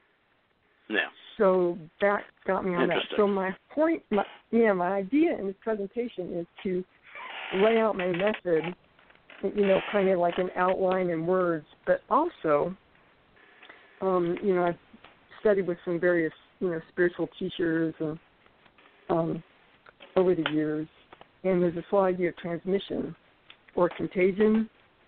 So if someone has a particular, uh, like they're able to uh, be telepathic, you go and sit with them. They'll tell you all about that, but there's just kind of like this energetic current where you can it can activate that capacity in you. So I'm going to be trying to work on kind of like two levels. So All right. Mm-hmm. that, that so hopefully people have a plan, but also kind of get like the energetic configuration. so Yeah. but Cool. actually, I think yeah. So you will be able because I hate the idea that it's like well, like you were talking about disclosure, right? Well, we have to wait for the government. I'm like, no, there's things people can find out for themselves. You don't have to like follow some skeevy guru or uh uh okay, you might want to cut this out later, but kiss David Wilcock's butt, right? You can go find out on your own for yourself if you're willing to, you know, have an open mind and be diligent and try some of these experiments, you can get the experience for yourself, which will give you different, you know, different insights into the whole thing. So, All right. What's the title? What's the what's the full title of your presentation, if you can recall it? wild talents activate your capacity for synchronicity. There you go. Cool. Activate your capacity for synchronicity. That's right. I like that. Adam, what time is uh, Stephanie going to be on during the weekend? Do you know off the top of your head? I can look on the thing. She is gonna she is going to be on on Sunday, I believe, in the Yeah. middle of the day. I think like right after lunch or something. So, so everyone could be falling asleep, and this will give me actually better access to your subconscious mind. Up against the NFL, just just where Stephanie yeah, really. wants to be on Sunday afternoon. I know Yeah, it's Stephanie terrible. is My on husband it. will be watching. Stephanie is on at mm-hmm. four to, four to five Eastern time on Sunday the Oh, twenty nice. Excellent, excellent. So Tim, Um, yes. so have you ever had any uh, big synchronicities of your own? Or? Um, synchronicities. I don't know. Uh, Yeah.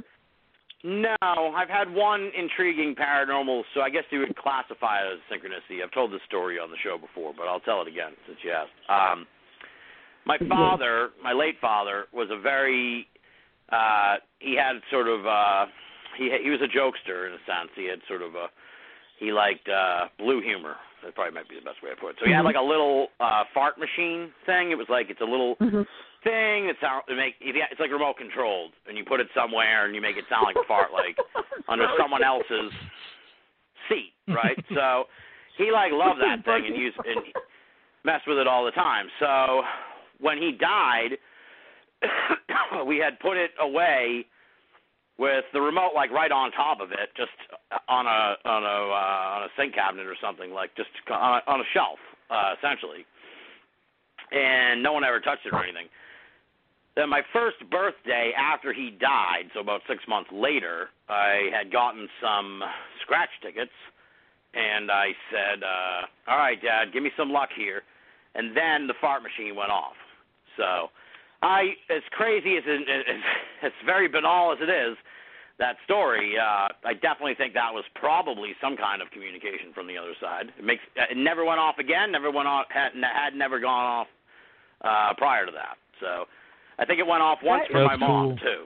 So, yeah, yeah. That's so beautiful. That's my- 'cause the, the thing is, is, is that it really because it's a it, it's your it's your dad's personality coming through, right? Exactly. Yeah, yeah. Yeah, So, yeah. Well, that's that's awesome. I love it. yeah, yeah. Oh, that's really good. Thank it's you. kind of like a ghost Um, box, but but a special type of a ghost box. Yeah, yeah. Well, it never, like I said, it we still have it somewhere around here, and uh but it was just a very brief, uh very brief uh time. It went off once for me, and I think, like I said, once for my mom. I'll have to ask her about that uh next time I see her. But yeah, yeah. Well, like what else? I'm sure like skeptical people will have all kinds of dumb uh rationalizations for it, but to me, it's like, it, and they would be like, "Oh, Occam's razor is that it." But it's like, no, dude. I mean, if you just look at the the just the circumstances of it all, like to me, it makes the only thing that makes any sense, unless I did it with my mind somehow inadvertently, would be that that this was some kind of communication from the other side. It's like this wasn't going on all the time. This thing wasn't. It happened once. So, so that to me is like that's pretty cut and dry. I think. No, I I no, I agree because, like you say, I mean, Occam's. I mean, the simplest thing is because I don't know. You get into this with uh, synchronicities too, or a lot of these kind of meaning-based paranormal events or high strange events, because um, I mean, to you, the meaning is super clear, and that's a great story example too, because it really everyone knows that you have these kind of family uh, jokes or family themes and how they come through, and, and someone can be really identified with that type of thing. Um, and uh, so I think, you know, people get a little carried away sometimes. I had one, uh, Steve Ray and I did that synchronicity experiment on Radio Misterioso for several months in 2015. And um, every once in a while you have something that um, you can kind of tell the odds because we one of our uh, target words was honeybee, and during the time that we were um, trying to uh, get across the signal, as it were, of, of bee to the show, I went on my daily walk, and I had to cross the road, and there they have those uh, old timey uh, things where you push the button to make the walk signal go, and it Mhm. says blah blah blah to activate signal right above it, and there was a bee right uh, right next to the button, which is the only time that that happened. And I calculated at one time like about how many times I crossed that street. It was over a thousand times in the time that I lived there and was walking Yeah. every day. So there, that gives you a, a good feeling for the odds. And you've had, you know, I don't know how many. It's been a number of years since your dad has passed, and um, and so you're you're knowing that you've never heard this in this entire time, except for this one time when you specifically asked. I had one time when I asked, it was kind of where these kind of offhand, joking remarks tend to bring these synchronicities up too. I um was working at a sign shop many years ago. It's actually, you know, and right across the uh, parking lot from where Pixar originally was founded in Point Richmond. So there's a big parking lot there. I was working for a man and wife, and the wife was talking about uh, her uncle owned a furniture shop, and so he had this kind of magical thing that he would do whenever things were slow. He would um start planning like a nice cruise trip or something for him and his wife, so acting like they had money, and this would help things turn around in his experience. And she's like, "Oh man, I'd really like to go on a cruise." I'm like, "Eh, I think I'd rather have diamonds." Okay, so about three minutes later, I clock out for lunch and I'm walking across the parking lot and I see something shiny on the ground, and it's a diamond ring. Hey, Oh wow. which I That's yeah, which I still have. Yeah, it was, and it's funny because you know I I I like jewelry. I don't have a ton, but I like it. But yeah, it's kind of weird. It's like you kind of had, it was just like a joking offhand remark, like you said to your dad, but yet then suddenly it's like, hey, the universe is listening, or the, your dad in that case. you. Yeah.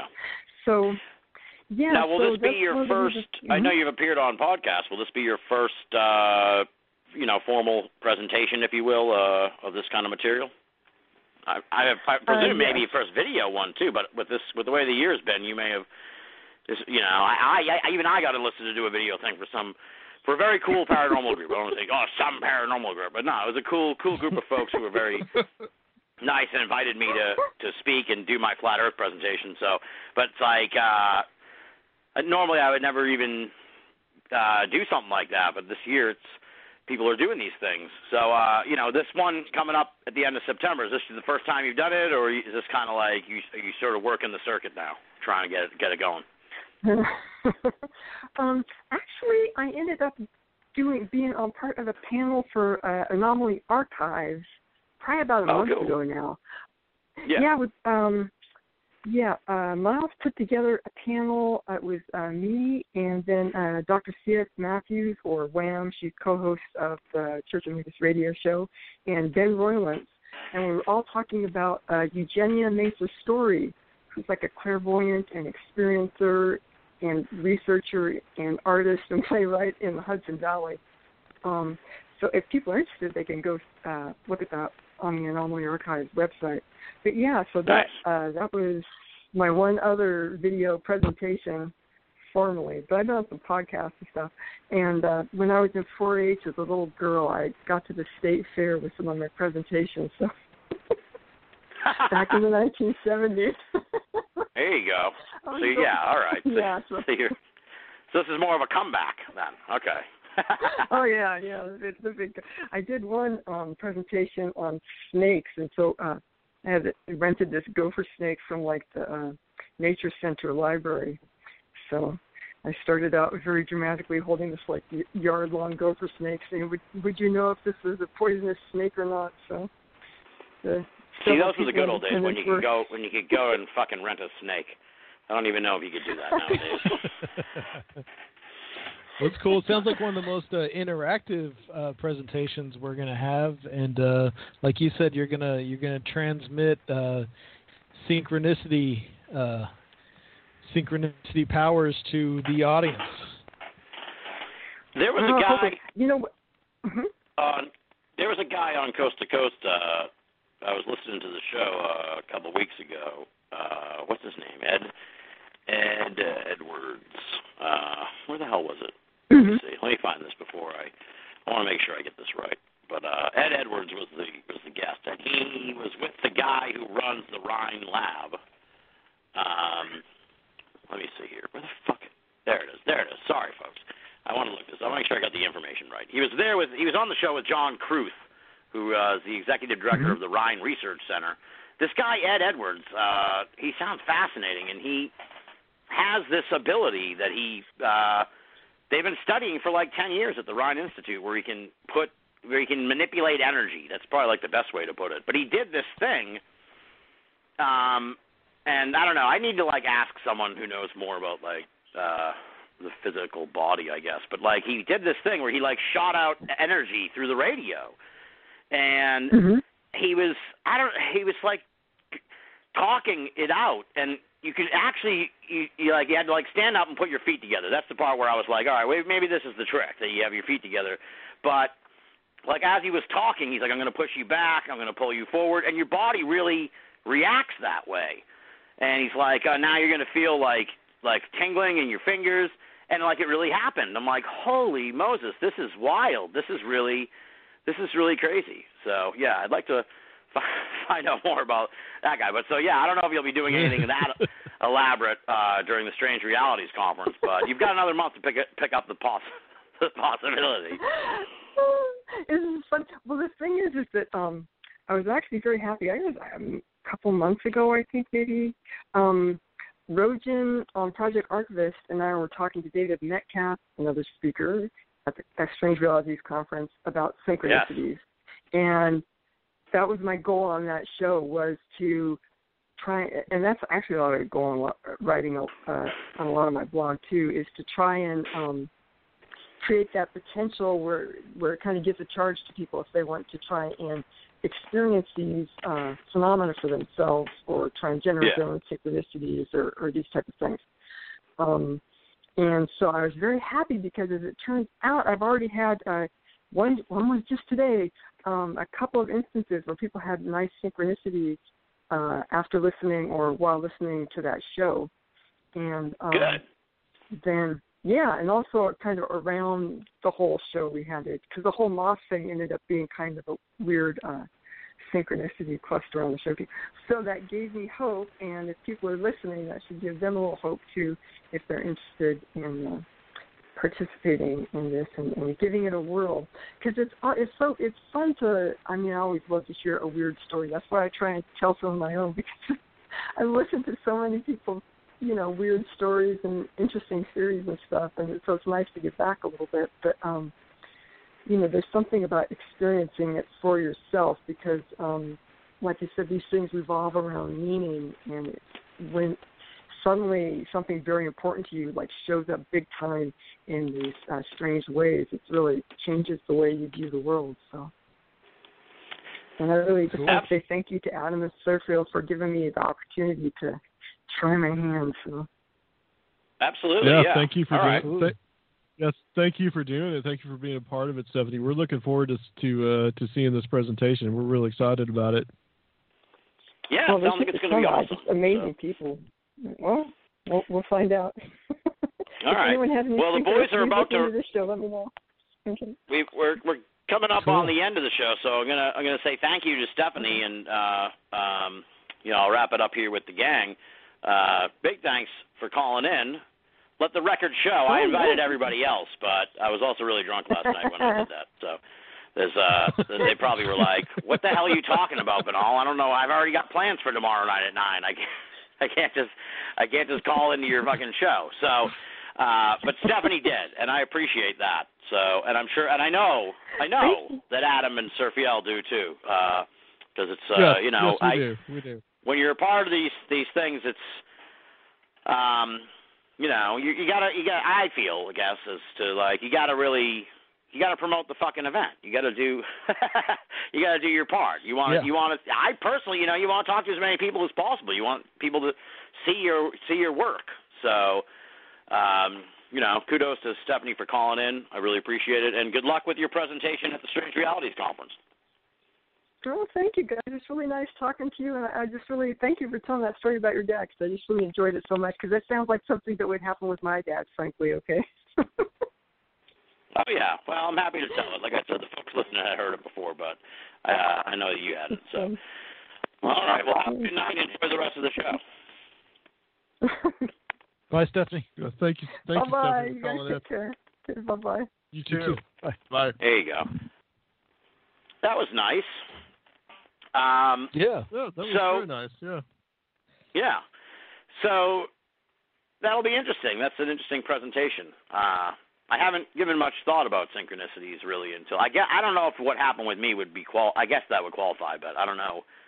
You know, I always thought of it as a paranormal experience, but maybe it could be both. Who knows? Um, so back to the question at hand that I asked you before we brought Stephanie on. Um, is there something you haven't explored on Conspiranormal that you you know you'd like to get to eventually? Um, and we'll start with Adam. We'll start with Adam because you you've been Mhm. you've been running the show long uh, since the beginning, so you've uh, you've I think all you know Yeah, all the so- episodes you are under your belt. So what's what's uh, Yeah, is there anything you haven't explored? it's a really it's a really good question and so like we're about to put out episode 3 330 right and um Yeah. so there's very little at this point that we really haven't explored within the purview of like any of this kind of stuff like paranormal or conspiracy or true crime or any of it now one thing that I'd like to explore more and we have done you know, it's been here and there. It's been sporadic. I'd like to talk a little bit more about historical mysteries and stuff like that. I think that that Yeah. would be great. And I guess that that's something that we we kind of touch on when we're talking about stuff like the contactees and stuff, but maybe something that's like a wider um, thing. I did a show a while back now, like three years ago, about this guy that had like I'd love to get more like history podcasters on, just because I think that it would be great to explore some of the themes and in history that might, uh, you know, reflect on what's going on today. But also, Yeah. man, like more like the only person that I've ever really had on as far to talk like some really true crime stuff would be like Jenny Ashford. Really haven't had a lot of people that that I've had on to talk about that. Um, and I'd love to, you know, maybe dig into like you know cults a little bit more, that kind of stuff. You know, uh, it's that would be something that those would probably be some things that I think feel like we've kind of not covered as much. Yeah. Um, we're real heavy on we're real heavy on conspiracy stuff. We're real heavy on the paranormal. We're really heavy on the occult, and that and that type and, and those those subjects. UFOs we've been really really heavy on, but like you know the, the other things I just talked about, I'd love to cover a lot more. yeah. All right. What about you? Uh, what about you, Sergio? Um, well, I think um, there's just some a little bit higher profile um, academics um, that do research on a lot of like 19th century occult stuff. I'd like to get on Mm-hmm. um, from things I've been getting into recently.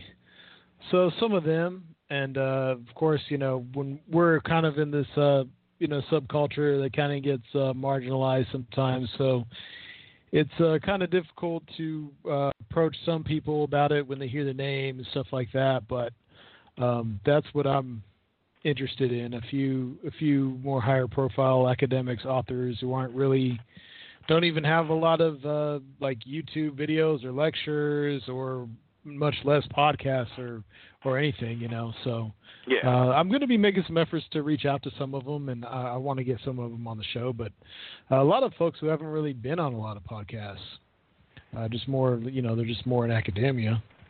Yeah. Um, interesting. Yeah. Well, it's that's part of the fun, I think. For me, that's really I've always found the two things I like the most about doing the podcast are sort of like the the thrill of the chase of getting the guest, Yeah. um, especially if it's someone who's hard to get, um, who hasn't done any shows, or just even hard to contact. You know, uh, it was different back in the day when I started. It was like not as many people were on social media, so you had to kind of luck into finding out how to get in touch with them, or sometimes they, you know, you had to go through like their official website, and God only knows how many emails they get and that kind of thing. So it was a whole different world back then. Now it's a little easier to find people. Um, but yeah, that and the interviewing part are the, my two favorite parts of uh, doing the shows. So yeah, thought about the, the question, and I can tell you there was a show I had planned to do, I didn't do, and I would like to do. It's completely off the wall, but like it's uh, it's very banal America. But we, I got a book, like a true crime book. Um, I did a show with a guest. It was one of my favorite shows about people who keep people captive. Because for some reason that like fascinates Oh. me. That that whole phenomenon. Uh-huh. Yeah, and it was like one of my favorite shows. Um, and around the time that happened, I was also thinking of doing a show on cannibals, cases of pe- uh, you know incidents of cannibalism. Um, and I have a book in my library here about that, that was the, you know was going to be the basis for the book for the interview. Um, because I always had a policy like I got to read the book first, then contact. Actually, actually, it was the other way around. It was because I had made that mistake a few times. I would read the book and then contact the guest, and I couldn't get a hold of them, or they wouldn't do the show, and it was like, well, why the fuck I just read the whole book? So, so Right. Eventually it was like, well, let's get the guest, and then we'll read the book uh, if that's what the direction I want to go down. But for I never ended up even. Uh, I, I got the book while I was on vacation, and it's kind of one of those things. You know, you get back and it just kind of fell between the cracks. So maybe uh, later on when we, we do more shows down the line, I'll, I'll eventually get around to that cannibalism episode. But yeah, Hey, people who keep that sounds pretty cool. people captive. Yeah, yeah. Check out that And me and Adam have been talking a little bit episode. recently. Awesome. Me and Adam have been talking about uh, getting some. Uh, honestly, we're interested in like some more um, like artists or musicians or actors and some more high Yeah. profile people like that who uh, might have some weird stories or be into this stuff and and would uh, Celebrities, huh? you know help us yeah help help introduce us to a, a whole new crowd uh, but I think a lot of people are really interested in these people and uh, in in paranormal experiences or things they might be interested in. Yeah, I don't even know how you go about getting. I don't think uh, I'm trying to think who the most, most famous person I've had on the show is.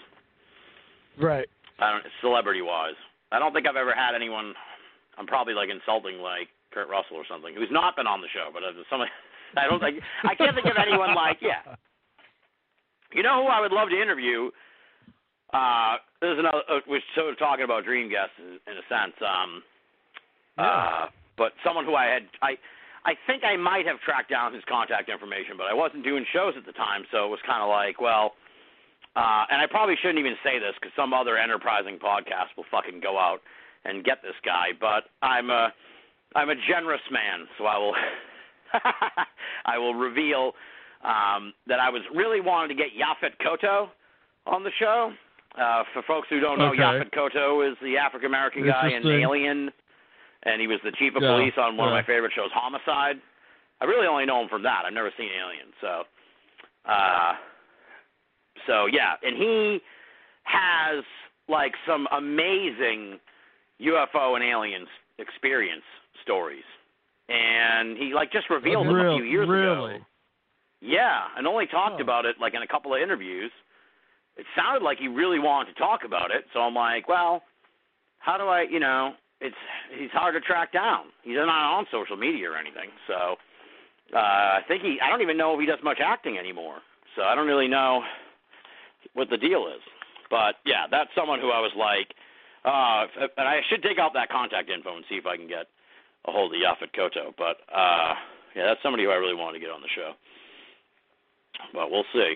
Um, yeah, yeah. So yeah, well we're heading toward the end now. Strange Realities Conference is the website. Uh, tickets are on sale now. Let me take you through it, folks. So I'm on the website. I clicked on the tickets.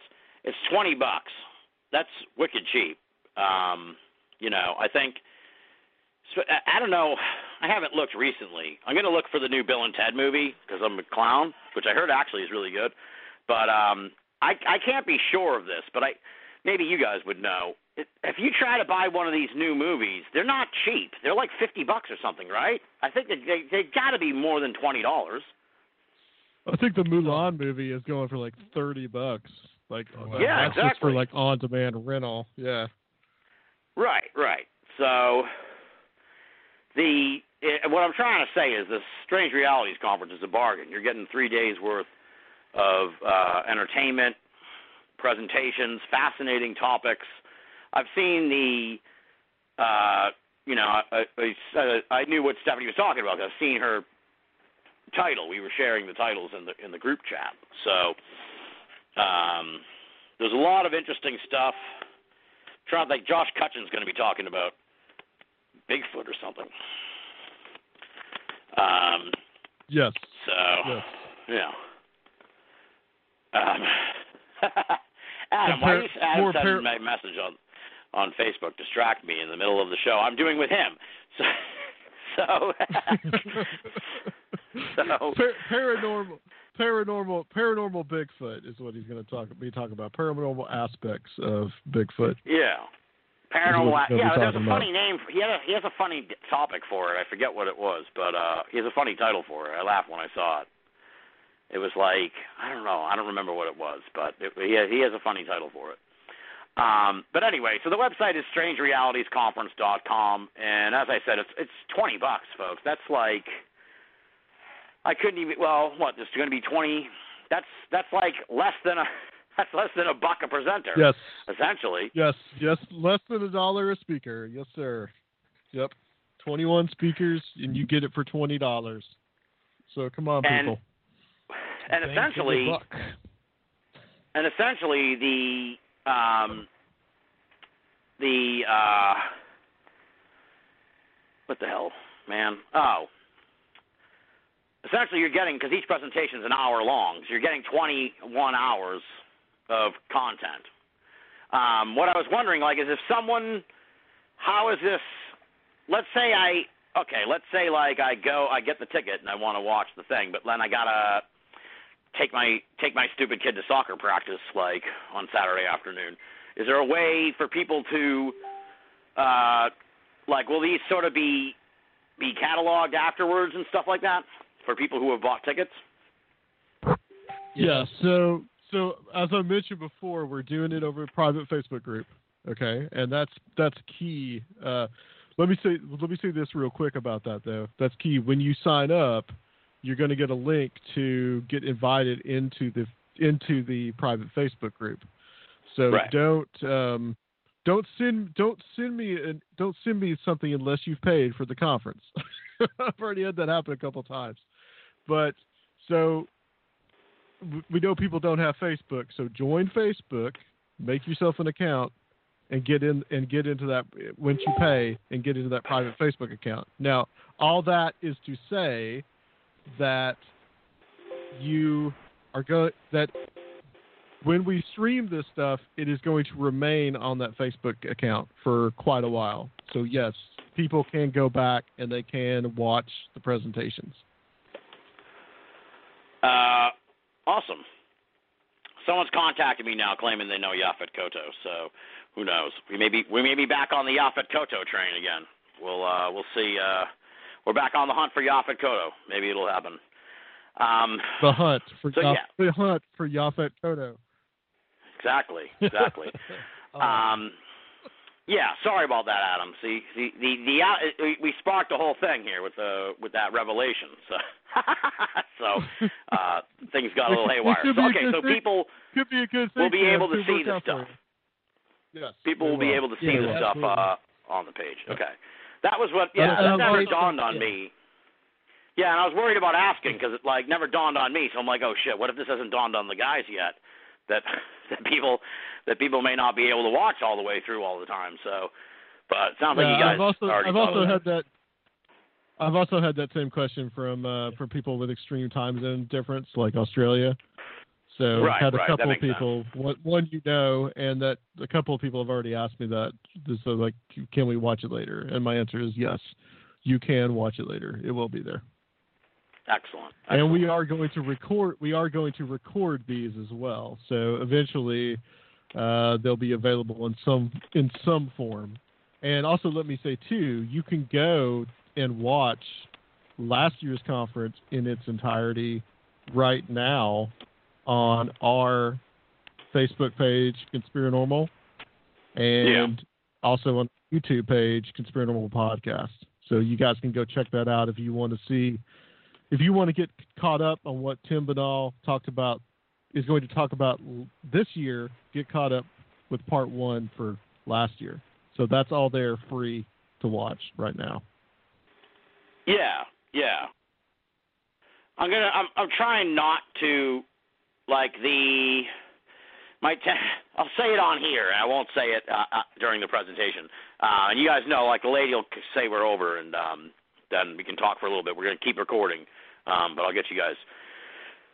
I'll free you from the obligation of the show very shortly after that. Don't worry. Um, but yeah, I I I, I don't want to start my presentation at Strange Realities too, saying that people need to see the first one. But um, if they, I would recommend to the Binnall of America listeners uh, who are going to be checking out Strange Realities too to check out the first one I gave. That'll give you all the background on the history of the flat Earth theory. Um, this new one is going to be among the people of flat Earth. We're going to talk about what it was like uh, attending the International Flat Earth Conference and sort of like a who are the flat earthers. Uh, the first presentation was kind of more like who were the flat earthers. Now it's like who are these modern flat earthers.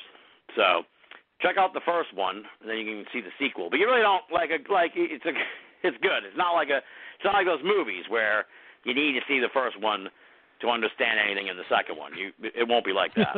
so right, right, Yeah. right, right. right. I just I just love the flat Earth theory so much. I want everyone to everyone Yeah. to come along on Yeah. this journey with me. Um, Yeah, I want I want people I want people to take advantage to to watch that as well from last year, and so that you, if they're on the fence about getting that tw- spending that twenty dollars to see twenty one speakers, they can go see what uh, what we did last year as well. yeah, yeah. Well, twenty bucks is like nothing, so it shouldn't really be that difficult for people to part with. Uh, I mean, I know some folks it, it is it is a lot of money for some folks, so I I do feel bad for those folks. Um, but you know, at the end of the day, shit costs so much money now. Now, you know, that's like two packs of cigarettes here in Massachusetts, so it's not really um, you're not breaking the bank. And since you don't have to travel anywhere, that's the only cost. That's the only cost, you know, and snacks. If you if you want to have snacks during the uh, during the weekend, that's on you. Um, but otherwise, you don't have to pay for a hotel or a flight or anything like that. You just uh, pay your twenty bucks and plop down on the couch and absorb the paranormal uh, insights from the twenty one speakers. Yes, All right. sir. Well, normally it's like a what's next for you guys, but that is what's next. That's the Strange Realities Conference. Uh, that's the website also, folks, strangerealitiesconference.com. And that'll take you through the whole uh, process to buy the tickets and everything. And for some reason, it's there. It should be filling in on my thing. Strange Realities Conference. Three days of high strangeness, now online, September 25th, 26th, and 27th the last weekend in September. Um, yeah. Is there anything else we forgot to mention? No, I Uh, just encourage everyone to go to the website and check out all the speakers, and um, you can listen to. Um, I think all of them have been on Conspiranormal, so if you want to know the kind of other stuff they're into, uh, it's going to be a real cool experience. A lot of cool, weird information, and a lot of uh, their exclusive stuff that hasn't been out yet in books and and other uh, you know other media. So gives kind of a sneak preview of, of some material they're working on as well. Yeah, Excellent, and excellent. check out our podcast, guys. You can go to conspiranormal.com. You can find us there. We're everywhere podcasts usually are. So check us out too. Yeah. All right. I think we got it. I think we're good. So I hope folks check it out. Uh, you know, there won't be any Binnall of America that week, so they should go and check out. Uh, I'll be doing it right when I would be doing the show, so I should be right in my wheelhouse of uh, of time.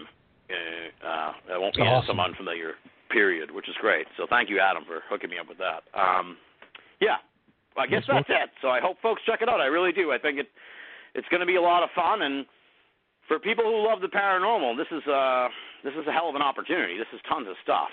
So tons of uh, material, tons of interesting topics all across the spectrum. That's what I really like about what you guys are presenting. It's like not it's not one specific genre. It's it's there's UFOs, there's uh, Bigfoot, uh, there's synchronicities, there's true crime, uh, there's flat Earth. There's all kinds of uh, stuff that's going to be presented uh, over the course of the weekend, which is really really cool because I like to have a a varied offering uh, when I invest my time in one of these events. So I think it'll be a lot of fun Yeah. for uh, for for all of us who are participating, and uh, it should be a lot of fun for the folks watching at home. So with that, I hope uh, I hope it's a great success. I'm sure I'll be talking to you guys before uh, the big weekend.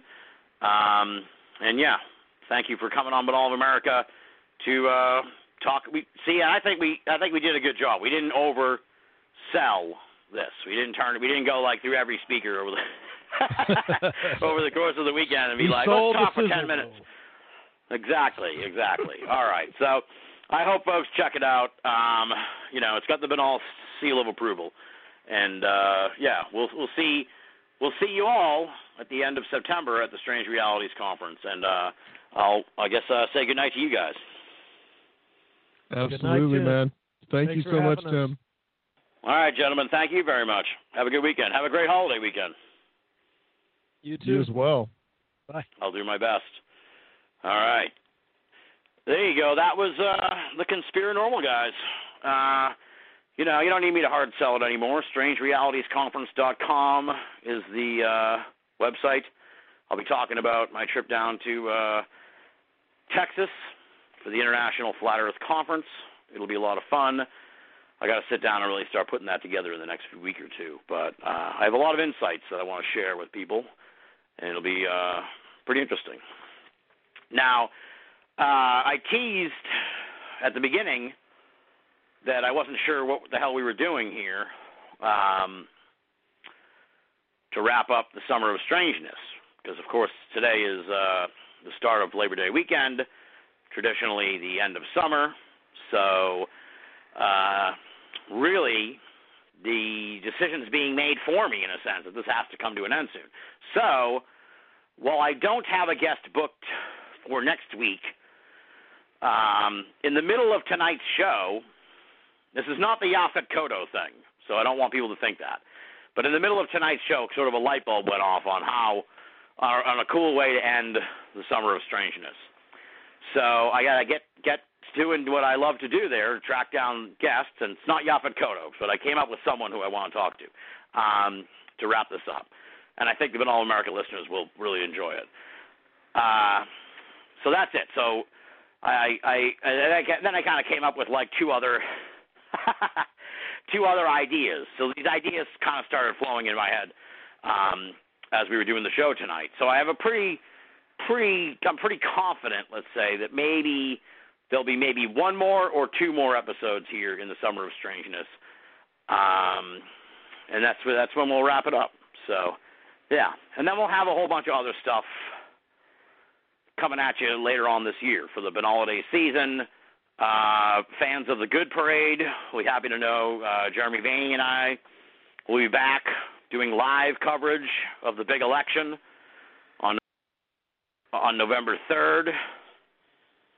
And uh, yeah, so that'll be it. And now Adam Sain's calling me on my Jesus Christ. None of these people know that you're not supposed to harass the the host while he's in the middle of the show. Anyway, so so so yeah, yeah, yeah, yeah. So we're we're gonna have a live election night coverage. We're also gonna have um uh Ruxgiving and uh some some different holiday type shows over the holidays. And uh yeah, we'll see what 2021 brings. I have some ideas um similar to the Summer of Strangeness and uh you know, I may announce that in a couple of weeks. Um but yeah, so I would say I'm more confident now than I was literally two hours ago when we started the show as to how this is all going to wrap up. Uh, and, and with all that said, um, you'll ought to be hearing from me next week. I presume you'll be hearing from me next week. Check out Binnall America on uh, Facebook uh, and uh, check out my Twitter account, uh, Binnall on Twitter. I should have news at some point. Um, you know, if I don't have a guest by Thursday, I'll be like, oh, forget it. But uh, I know who I want to get on here for these uh, last couple episodes. So, yeah, that's about it. So you ought to be hearing from me next week. And so, with all that said, I got nothing else to say. Uh, thank you to everybody for listening. Thank you to Sasquara for joining us in the chat room for the first half of the show. Uh, I probably shouldn't, but I'll thank Richard Schniffer for uh, popping into the chat room to talk about his superglue mishap. And uh, big thanks to Stephanie Quayle for calling into the show and telling us about her presentation at Strange Realities Conference. And of course, big thanks to Adam Sain and Sirfiel Stevenson uh, for appearing on the show tonight, this evening, giving us a couple hours of their time.